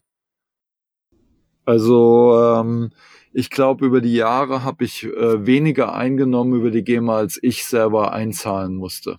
Weil ich habe ja meine eigenen CDs äh, gemacht und selber hergestellt. Und äh, trotz der Tatsache, dass äh, im Prinzip ein großer Anteil an mich hätte zurückfließen sollen, müssen oder wie auch immer, äh, glaube ich, dass ich über die Jahre mehr eingezahlt habe in die GEMA, als ich rausgezogen habe. Wow. Vielleicht hast du zu wenig veröffentlicht dann, oder? ja, ich habe keine Ahnung.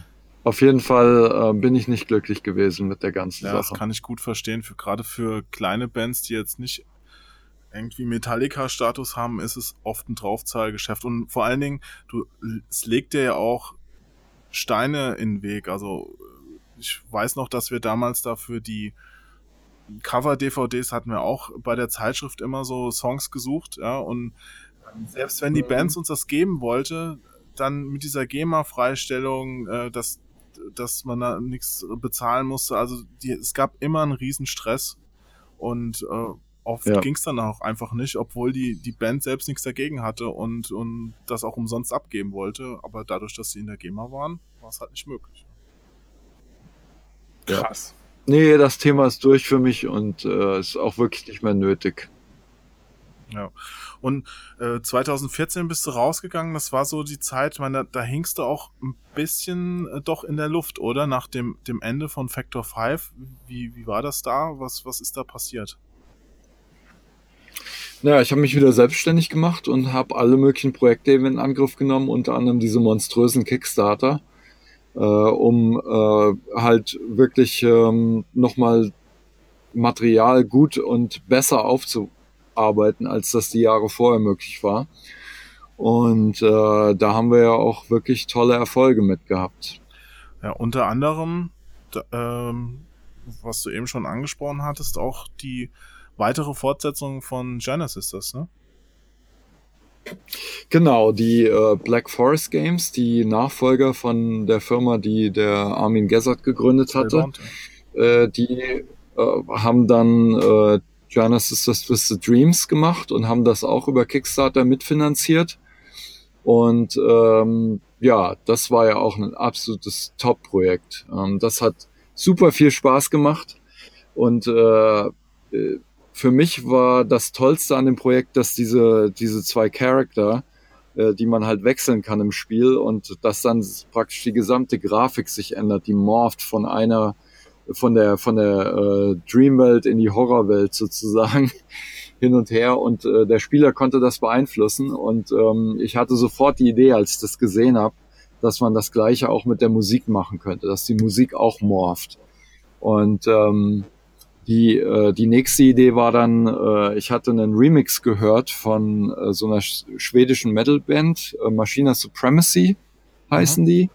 Äh, ich glaube, es war 2001, wo die äh, einen Jana Sisters Medley Remix gemacht haben äh, mit ihren Heavy Metal Gitarren und äh, Drumming und so weiter. Und das war total toll. Das war einer der besten Remixe, die ich je gehört habe aus der Szene. Und äh, die habe ich dann sofort angesprochen und habe gefragt, ob sie eventuell an diesem Projekt mitwirken könnten, um jetzt so diese Kontrast zwischen der Synthi-Musik und dann Heavy Metal und das halt praktisch aber so eingespielt, dass es absolut äh, im Loop gesynkt werden kann. Und dann konnte man praktisch hin und her blenden, stufenlos zwischen den beiden Versionen. Mhm. Und äh, hatte dann so dieses, äh, diesen Kontrast genauso wie mit der Grafik. Und das hat perfekt funktioniert. Und ähm, ja, nach wie vor eines meiner Lieblingsprojekte der letzten Jahre. Also bist du gar nicht so der Einzelkämpfer, wie man sich so einen Musikkomponist vorstellt, der zu Hause da an seinem Keyboard sitzt und sich irgendwelche Symphonien ausdenkt, sondern äh, du arbeitest auch gerne mit anderen zusammen an, an neuen Kompositionen? Ja, auf jeden Fall. Also ich bin immer gerne äh, mit, mit äh, für Kollaborationen. Cool. Ja, prima. Und äh, Diana, äh, Black Forest, ähm, da habe ich ja auch was Leuten gehört. Ähm, kannst du dazu schon irgendwas sagen für neue Projekte in der Zukunft vielleicht? Kann ich leider nichts drüber sagen. Es gibt eine Nachrichtensperre. Aber das sagt dir ja schon was. Nein, keine Ahnung. Auf jeden Fall, äh, die, äh, die Gerüchteküche brodelt und schauen wir mal. Meine Güte, neues DS-Spiel. Wer hätte das gedacht? ah, Switch, ich höre da, ich höre da ein bisschen was switchen, ne? Ja. Da müssen wir vorsichtig sein. Ich habe nichts gesagt. Ist klar. Aber würdest du, äh, ja, ich will dich nicht unterbrechen ja? bei äh, eventuellen Sachen, die du nee, aus Ich wollte nur auch, genau, ich würde, wollte aber auch nochmal ansprechen, ähm, wenn wir sagen Kollaborationen und Sachen, die, die man komplett alleine macht. Also, sagt mein Patreon-Projekt äh, habe ich inzwischen fünf Stücke veröffentlicht und kommen noch mehr dazu. Und jetzt kommt's nämlich. Ich werde, glaube ich, ähm, jetzt die Aufzeichnung ist heute, aber ihr sendet das, glaube ich, oder schickt das raus erst nächste Woche oder in zwei ja, Wochen. Noch ein bisschen. Äh, zu dem Zeitpunkt äh, ist das kein Geheimnis mehr. Ich habe äh, äh, vor, morgen oder übermorgen meinen Fans mitzuteilen, die mich da unterstützen, dass die Musik ähm, in eine Art Creative Commons umgewandelt wird. Das heißt, alles, was ich auf Patreon mache, wird in der Zukunft ähm, frei verfügbar sein für Podcasts, für YouTube, für alle möglichen Plattformen, oh, cool. wo man Musik braucht. Jo, neue Titelsongs für, für, äh, für unsere Podcasts. Genau. Yeah. Ja, genau. Und äh, bei den bei den höheren Pledge-Leveln, also äh, äh, äh, Supporter, die da ein bisschen mehr spenden und so. Da gibt's nämlich auch Downloads für die Stems, also einzelne Spuren von den Stücken und Samples und MIDI-Files und so weiter. Das heißt, Leute können dann im Prinzip den, die Tracks auch anpassen für ihre Nutzung. Also wenn, wenn dann irgendwie die Melodie, die drüber gespielt ist, nicht so gut passt, aber der Hintergrund von dem Track passt mit den Drums und dem Bass und den Akkorden, dann können die im Prinzip die Melodiestimme muten und die Musik immer noch frei für ihre äh, YouTube und sonst was benutzen. Also das ist jetzt das, ähm, das neue Ding, was ich mir für Patreon überlegt habe. Ja, dann, wär, dann werden wir den, den Podcast auf jeden Fall doch jetzt schon veröffentlichen. Ja. Ja, genau. Will das äh, auf jeden Fall noch ausbauen, diese Geschichte. Ja, aber es ist interessant, dass du das sagst, weil äh, vielleicht erinnerst du dich ja noch an äh, dieses eine Sonderheft von der PC Action Classic Gaming mit der großen China Sisters äh, Titelstory, die wir damals gemacht haben. Und äh, mhm. ich meine mich zu erinnern, dass du da noch erwähnt hattest, dass du ein großer Gegner von Stock Music bist, also so äh, Musik, äh, die nicht speziell für irgendwas gemacht wird, sondern einfach so von der Stange kommt. Aber ist es das dann nicht im Grunde? Das, nee, das war der Zusammenhang, weil teilweise Spieleentwickler das jetzt machen. Die, die kaufen sich halt irgendwo Tracks von der Library und nutzen die in ihren Spielen. Und ich finde, dass ein Spiel, also würde ja auch keiner Stock Graphic kaufen und in ihre, in ihre Spiele einbauen oder so. Also ich glaube, da ist einfach ähm, an der falschen Stelle gespart und man sollte doch eher äh, Komponisten die Möglichkeit geben, was Individuelles zu machen für äh, solche Fälle. Ähm, ich sehe ich sehe den Fall für Stock Music und so weiter eben für so Sachen wie YouTube und ähm, und alle möglichen anderen Plattformen eben wo es wirklich darum geht einfach nur eine, eine Background Musik zu haben da finde ich das vollkommen leg legitim. Aber ich finde es halt schwach, wenn, wenn halt äh, Projekte, die äh, viel, viel, viel Geld einspielen, sich nicht leisten können, einem Komponisten ein vernünftiges äh, äh, Gehalt zu bezahlen. Das war meine Kritik. ja.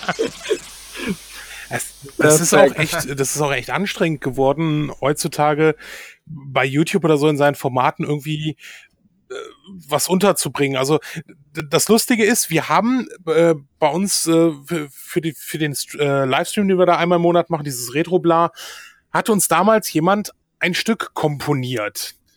Und jetzt, nach drei mhm. Jahren, wir, wir äh, veröffentlichen die neue Sendung nach dem Stream, kommt auf einmal, ja, hier äh, Claim von äh, Content an die Content Rechteinhaber, bla bla bla. Ja. So, was ist das denn? äh, wie wir dürfen, äh, wir, wir dürfen die, also die, die äh, ne, es darf weiter laufen, aber sämtliche Werbeeinnahmen werden halt einmal. Yeah. Gut, das ist jetzt bei, bei unser eh egal, aber dann yeah. Haben wir uns mal drum gekümmert, haben die angeschrieben. Die haben sind also wirklich Rechteinhaber von dem äh, Komponisten, der das für uns gemacht hat. Die wussten aber nicht, dass der das speziell für uns gemacht hat. Hat sich auch direkt erledigt, die haben den Claim zurückgezogen, also ist mhm. alles super gewesen. Aber wir dachten auch erstmal, was soll ist das? Das ist doch für uns gemacht worden, ne? Hm. Ja. ja, und dann hast du natürlich so große Moloche wie, wie YouTube, wo das dann alles nur in so einen Automatismus ja. reinläuft und du überhaupt niemanden mehr hast zum Ansprechen. Also selbst wenn, wenn jetzt alles klar ist, kann es ja durchaus passieren, dass, dass du einfach das nicht wirklich aufklären kannst und der Dumme am Ende bist. Ganz genau. Und ich glaube, da wird sich auch was ändern müssen äh, in, in der Zukunft. Äh, ich bin selber auch, ich bin selber auch, äh, äh, ich habe ja auch Musik eben dadurch, dass ich äh, alles auf Spotify habe und iTunes und so weiter, bin ich auch in einem Content-ID-System drin. Und wenn jetzt zum Beispiel einer äh, die Bad Cat Musik zum Beispiel spielt oder so, äh, dann kriege ich da auch die Werbeeinnahmen für. Aber ich finde es ehrlich gesagt auch nicht fair, weil der YouTuber ja auch ein gewisses, ähm, einen gewissen Anteil am Erfolg hat von seinem Video. Das heißt, im Prinzip müsste das aufgesplittet ja. werden in einer fairen Art und das wird es im Moment nicht. Ähm, und ich hoffe, dass sich da was ändert in der Zukunft. Also ähm, ja, bei mir ist es so, wenn jetzt jemand zum Beispiel meine Musik verwenden will und will monetarisieren, äh, können, kann er mich anschreiben und ich kann den, ich kann seinen Channel oder sein Video freischalten. Das ist genau wie du es eben auch erwähnt hast. Mhm. Das ist immer klärbar. Aber auf der anderen Seite wollte ich auch nicht ähm, verzichten auf die Einnahmen, die da, die da reinkommen. Äh, aber ich finde auch, dass da ähm, müsste eigentlich nochmal nachgebessert werden und YouTuber müssten auch einen Anteil haben dran. Es müsste im Prinzip so eine Art 50-50-Aufteilung sein. Jo, erinnerst du dich noch damals an die Geschichte mit YouTube, wo wir noch bei Spieletipps gesessen haben? Ich weiß nicht, was es war. Ich glaube, irgendein Shooter oder so. Der neue Trailer, der rauskam.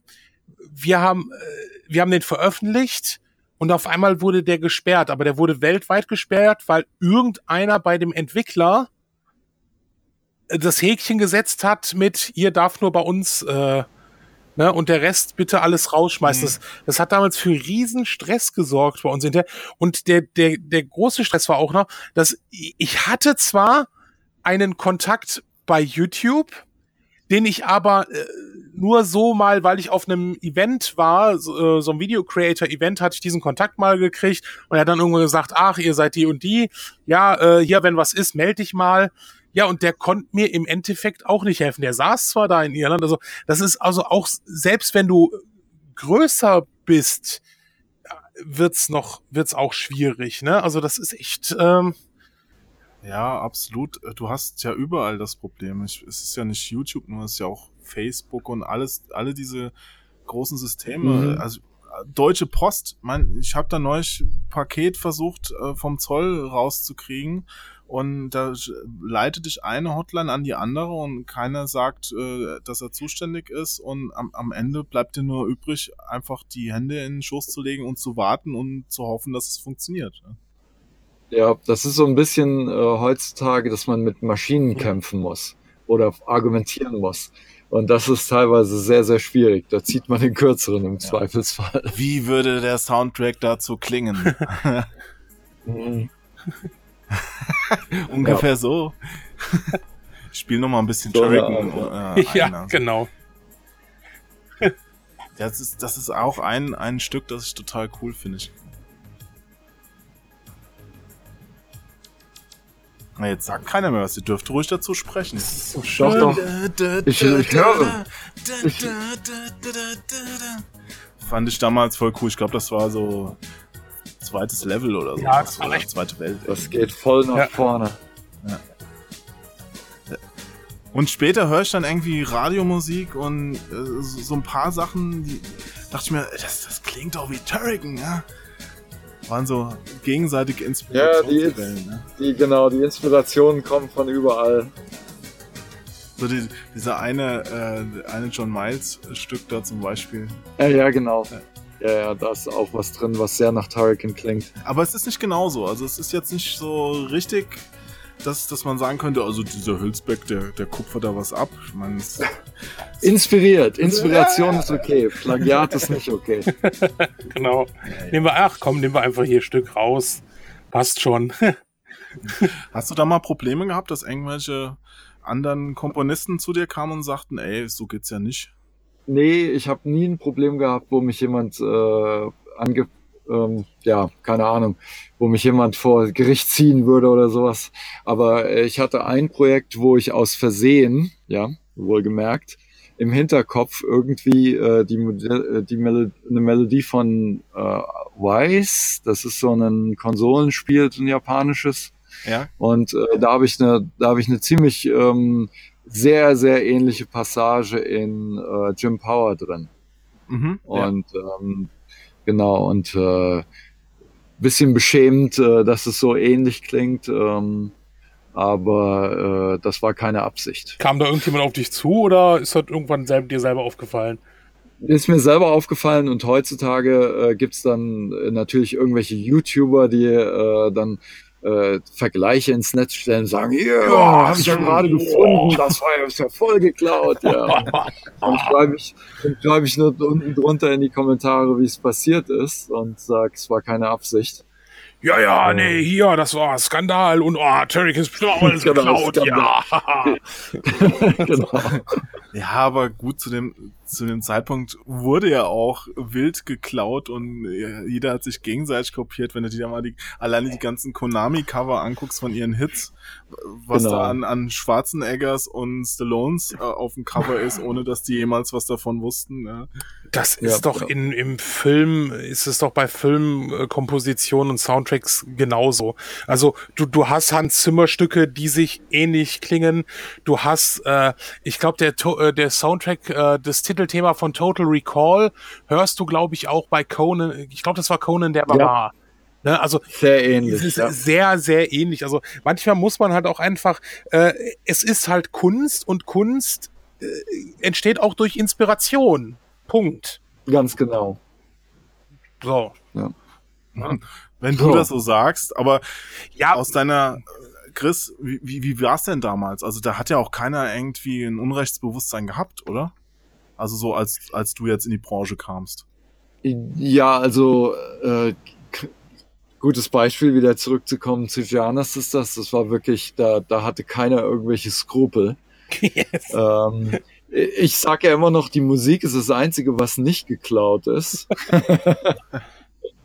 ja, aber ähm, ja, also ich, wie gesagt, es ist, äh, das ist so eine Grauzone und damals hat sich wirklich keiner drum geschert. Äh, und War das wirklich auch äh, Nintendo, die als erstes äh, dazu kam, also nachdem das in England äh, veröffentlicht wurde, oder kam schon vorher irgendwie ja gut, Fans, also in dem Sinne jetzt, oder gab es Leserbriefe oder Kommentare mal irgendwo so, müm, das sieht ja doch äh, aus. Nicht direkt, aber ich habe jetzt auch nicht mehr in Erinnerung, wie die äh, Testberichte dann waren von Joannas ist das.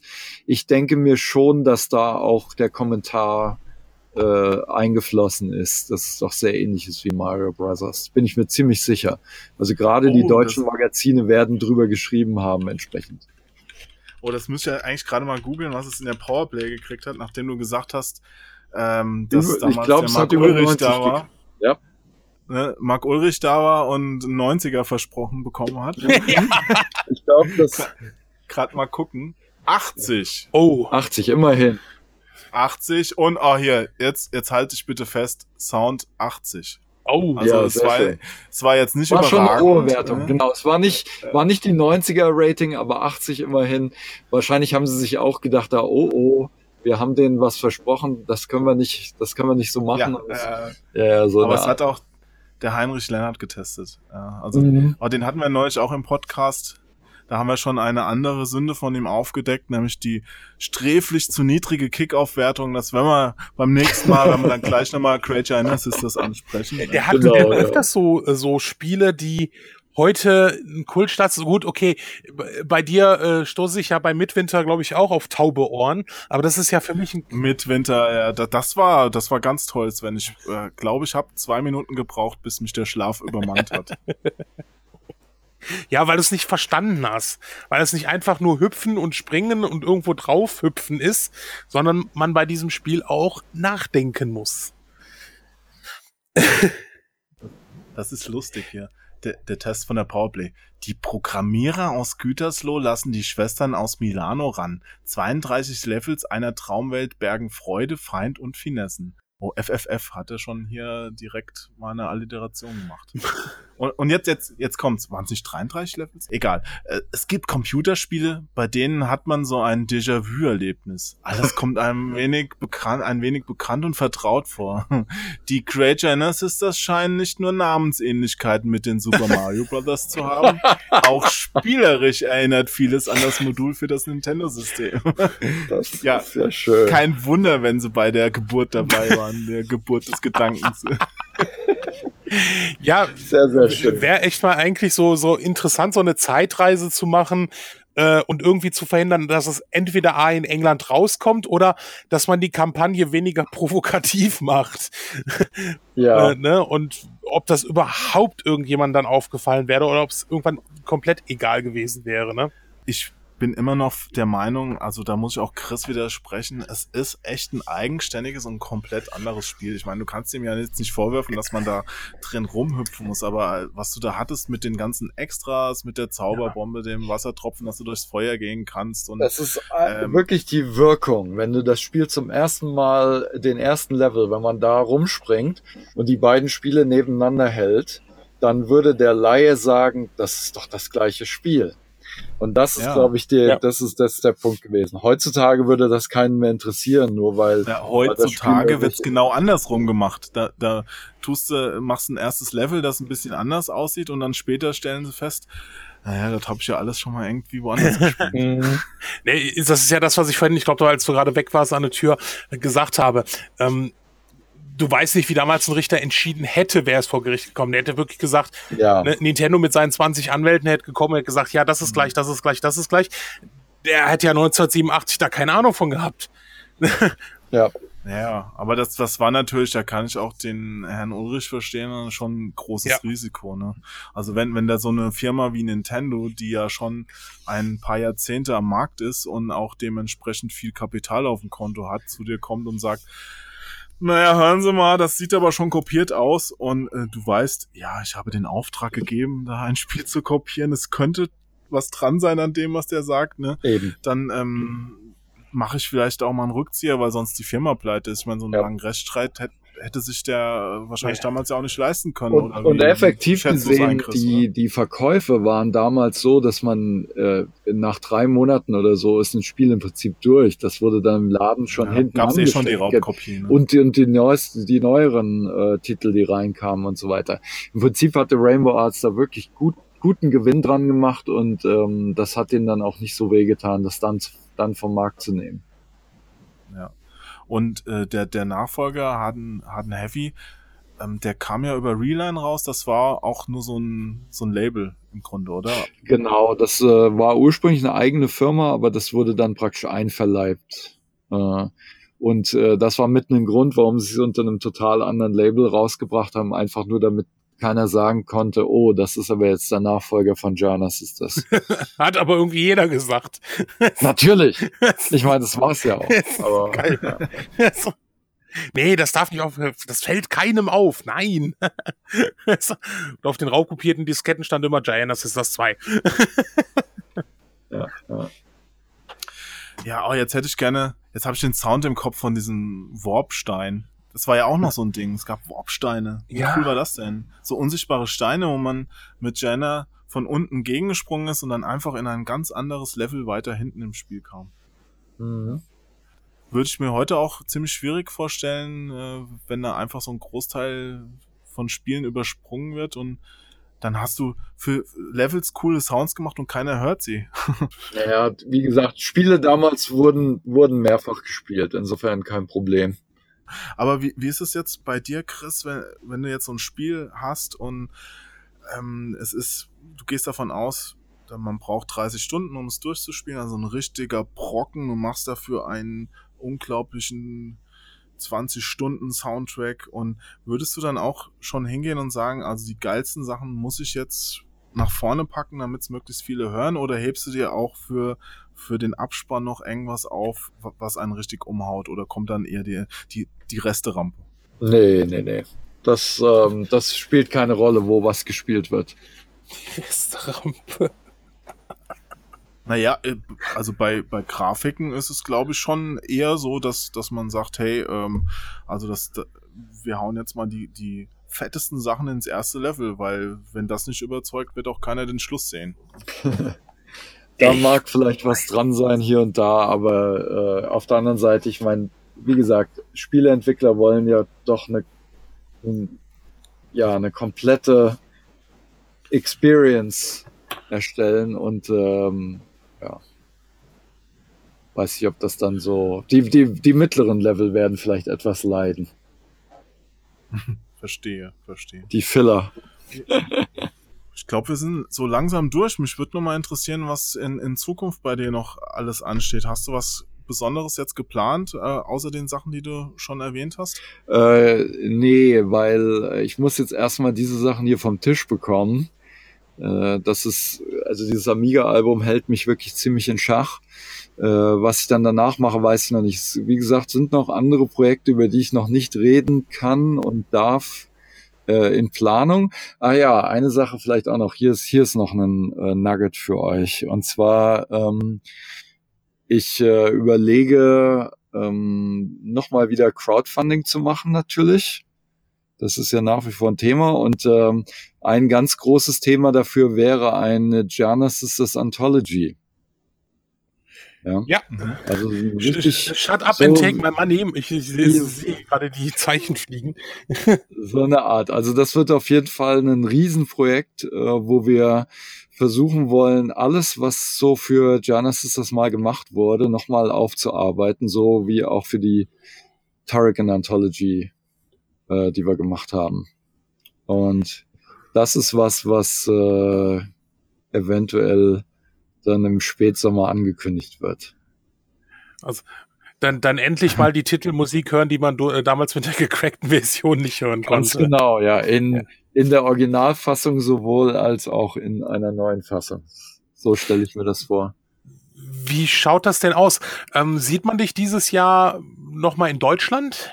Ich äh, habe nach wie vor auf dem Plan, zur Gamescom zu kommen, aber ich weiß noch nicht Juhu. genau, wie ich äh, da hinkomme. Aber das Nimm Flugzeug. Äh, ja, genau.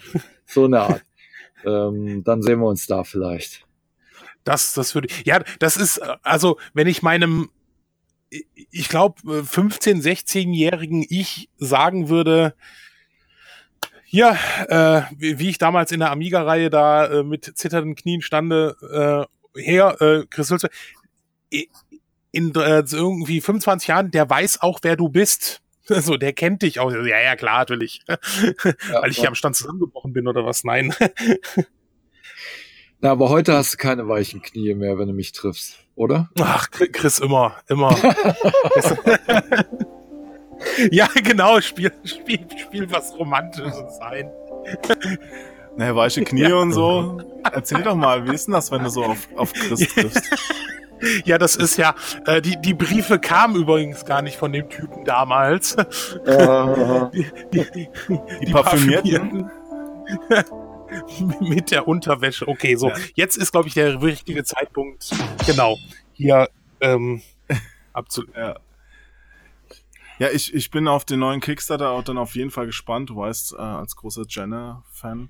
Aber ich war auch großer Turrican-Fan. Ich fand schon, wenn, wenn mir dieser kleine Kritikpunkt erlaubt ist, ähm, ohne jetzt die Preiskalkulation dahinter zu kennen, das Ganze recht teuer, was da auf, auf Kickstarter von dir angeboten Aber das war ja auch was, also wenn ich diese Plattendinger sehe und so, also das, das ist, das ja. äh, ist auch extrem teuer zu erstellen. Also ich kann mal, ich kann auch mal sagen, dass äh, ich, an den natürlich. Kickstarter nichts wirklich verdient habe.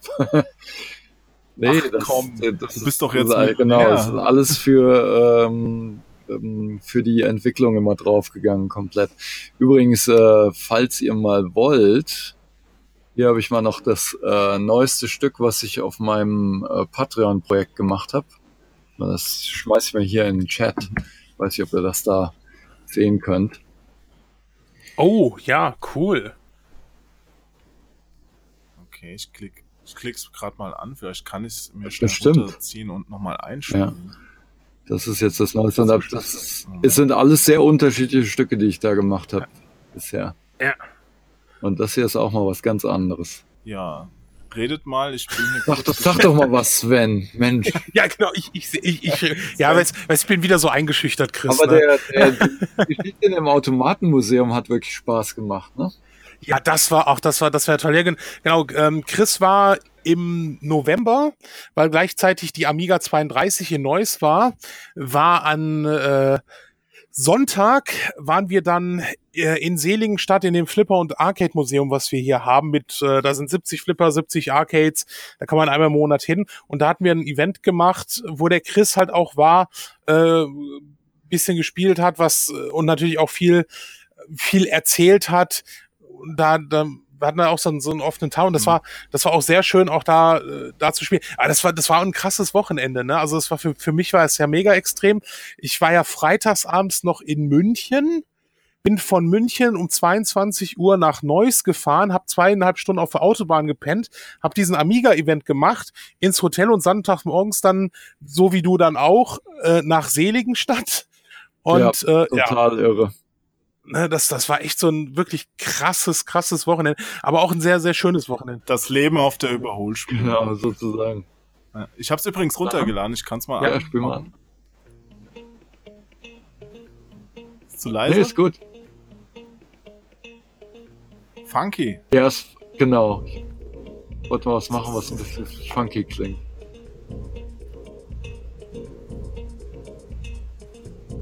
Und das ist jetzt einfach aus, außer der Genau. Reihe einfach ein Musikstück oder Ja, ist nicht im Spiel drin und so und ab, äh, nee, Singst du auch? aber ab demnächst dann, Hast du das mal gemacht? ja, das wollt ihr nicht hören.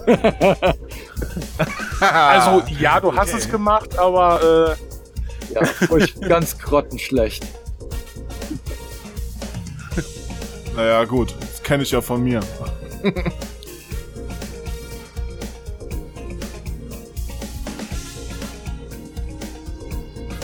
Aber wolltest du nicht gerade Ich noch was höre, sagen? ich, ich höre. Ich bin, ich bin auch gerade. Das ist jetzt eins der Stücke, was dann im Prinzip auch äh, auf YouTube und wo auch immer verwendbar ist. Weil, ja, alles GEMA-frei, alles Content-ID-free.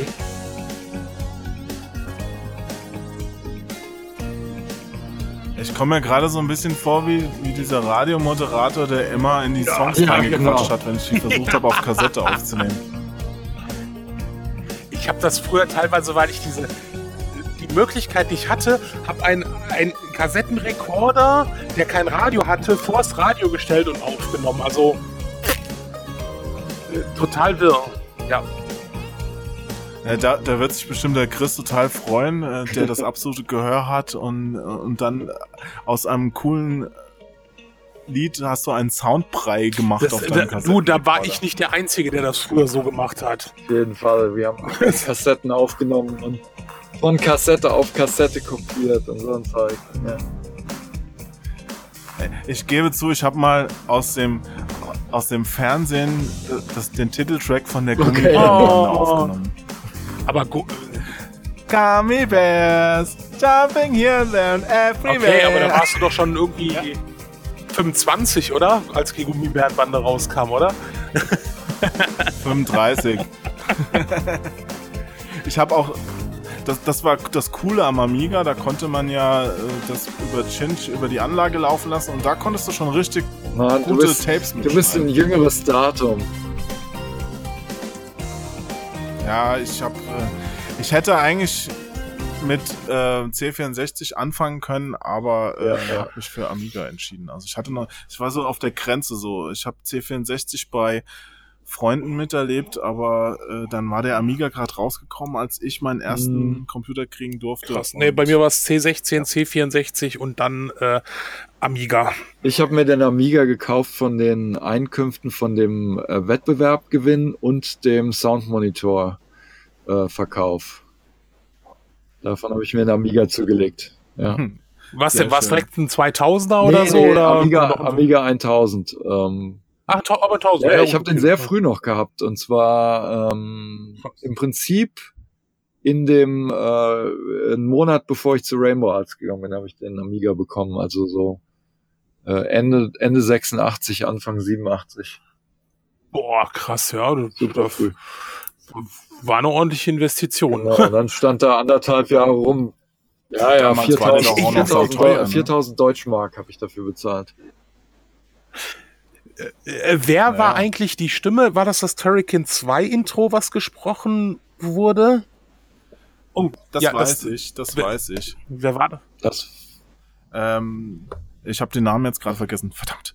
Das war, ähm, den habe ich mal kennengelernt auf der Radler Party. Das war ein, ähm, Mhm. ein Bekannter. Ah, okay, von also kein, äh, kein Rainbow Arts Mitarbeiter oder so. Oder Ich kann mich nicht mehr dran erinnern. Nee, ich, ich weiß nicht, ob es der Markus Siebold war. Ich bin mir nicht ganz sicher.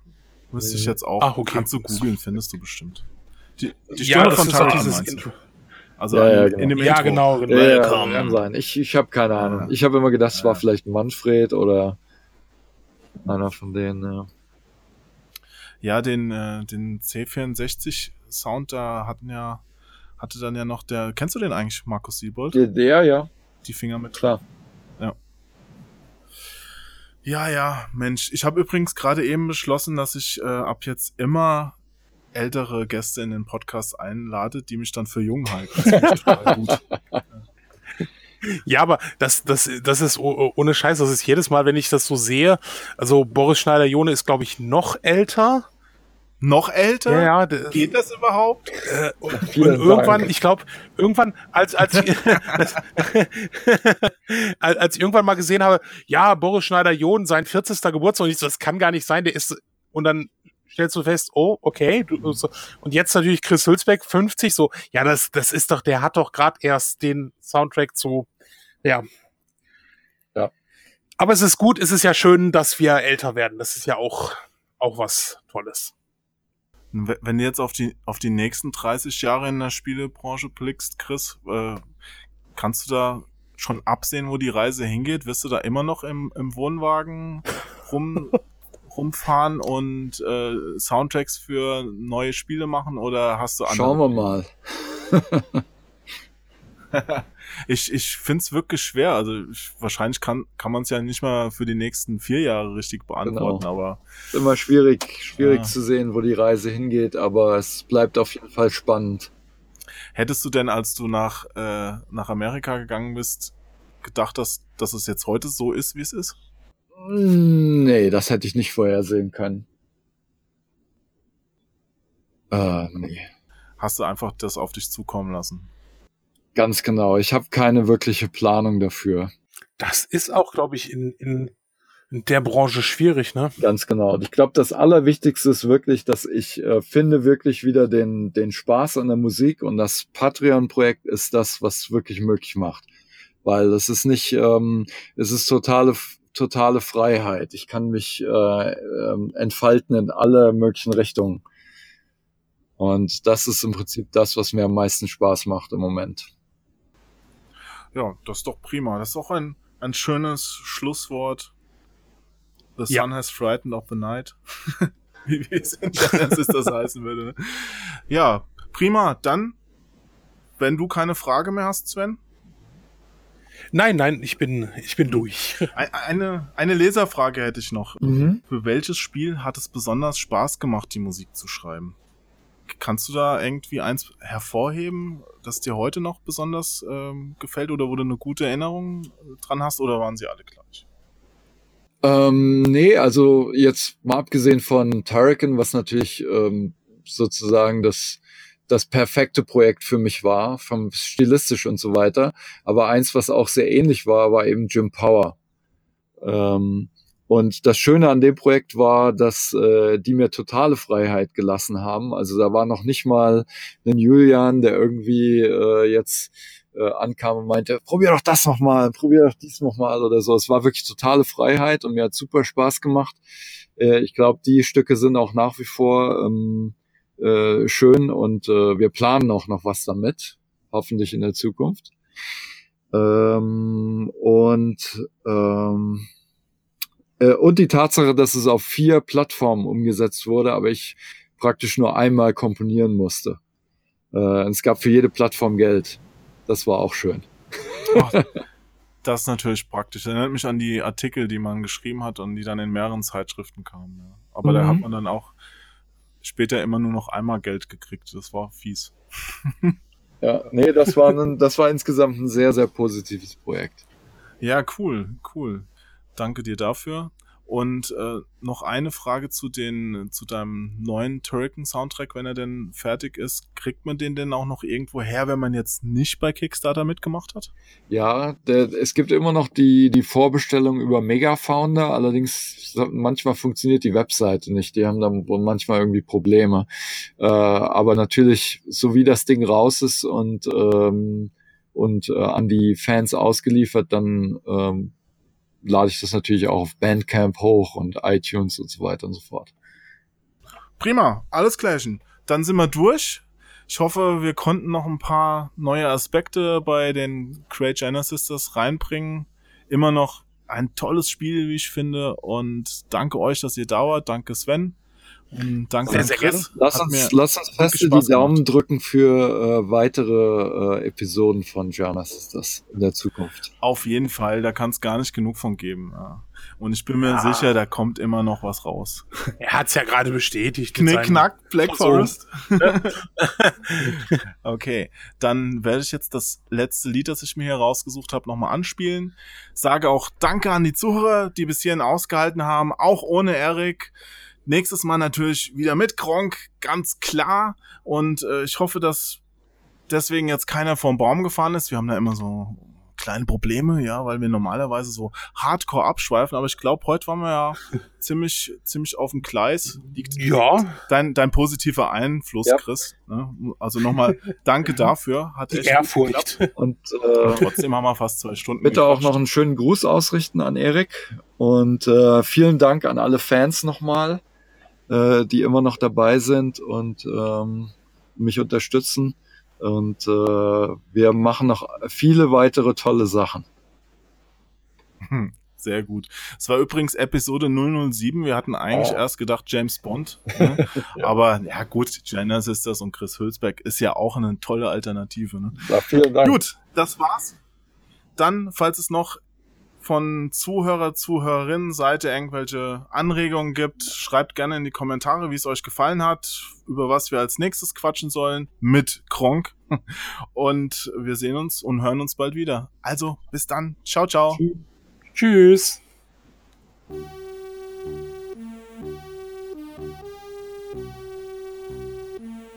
Ist das nicht schön? Oh.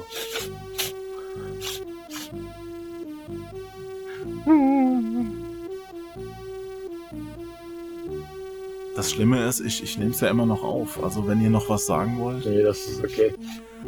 Ich bin so gerührt. Ja, das, das kam damals, wenn man gestorben ist und sich in die Highschool-Liste ja. eintragen durfte. Oder wenn man es durchgespielt hat. Irgendwie sowas, ja.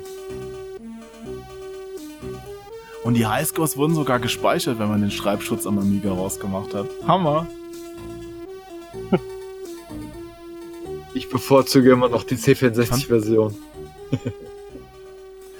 ja, bestimmt, weil man da cheaten konnte, Armin und so, ne? Ey, von der Musik her. Okay. Na gut. Ja, macht's gut, Leute. Also, jetzt aber wirklich. Ciao. Tschüss. Tschüss. Jetzt hast du aber bald mit den Effekten, Perfektes oder? Ende. Psst.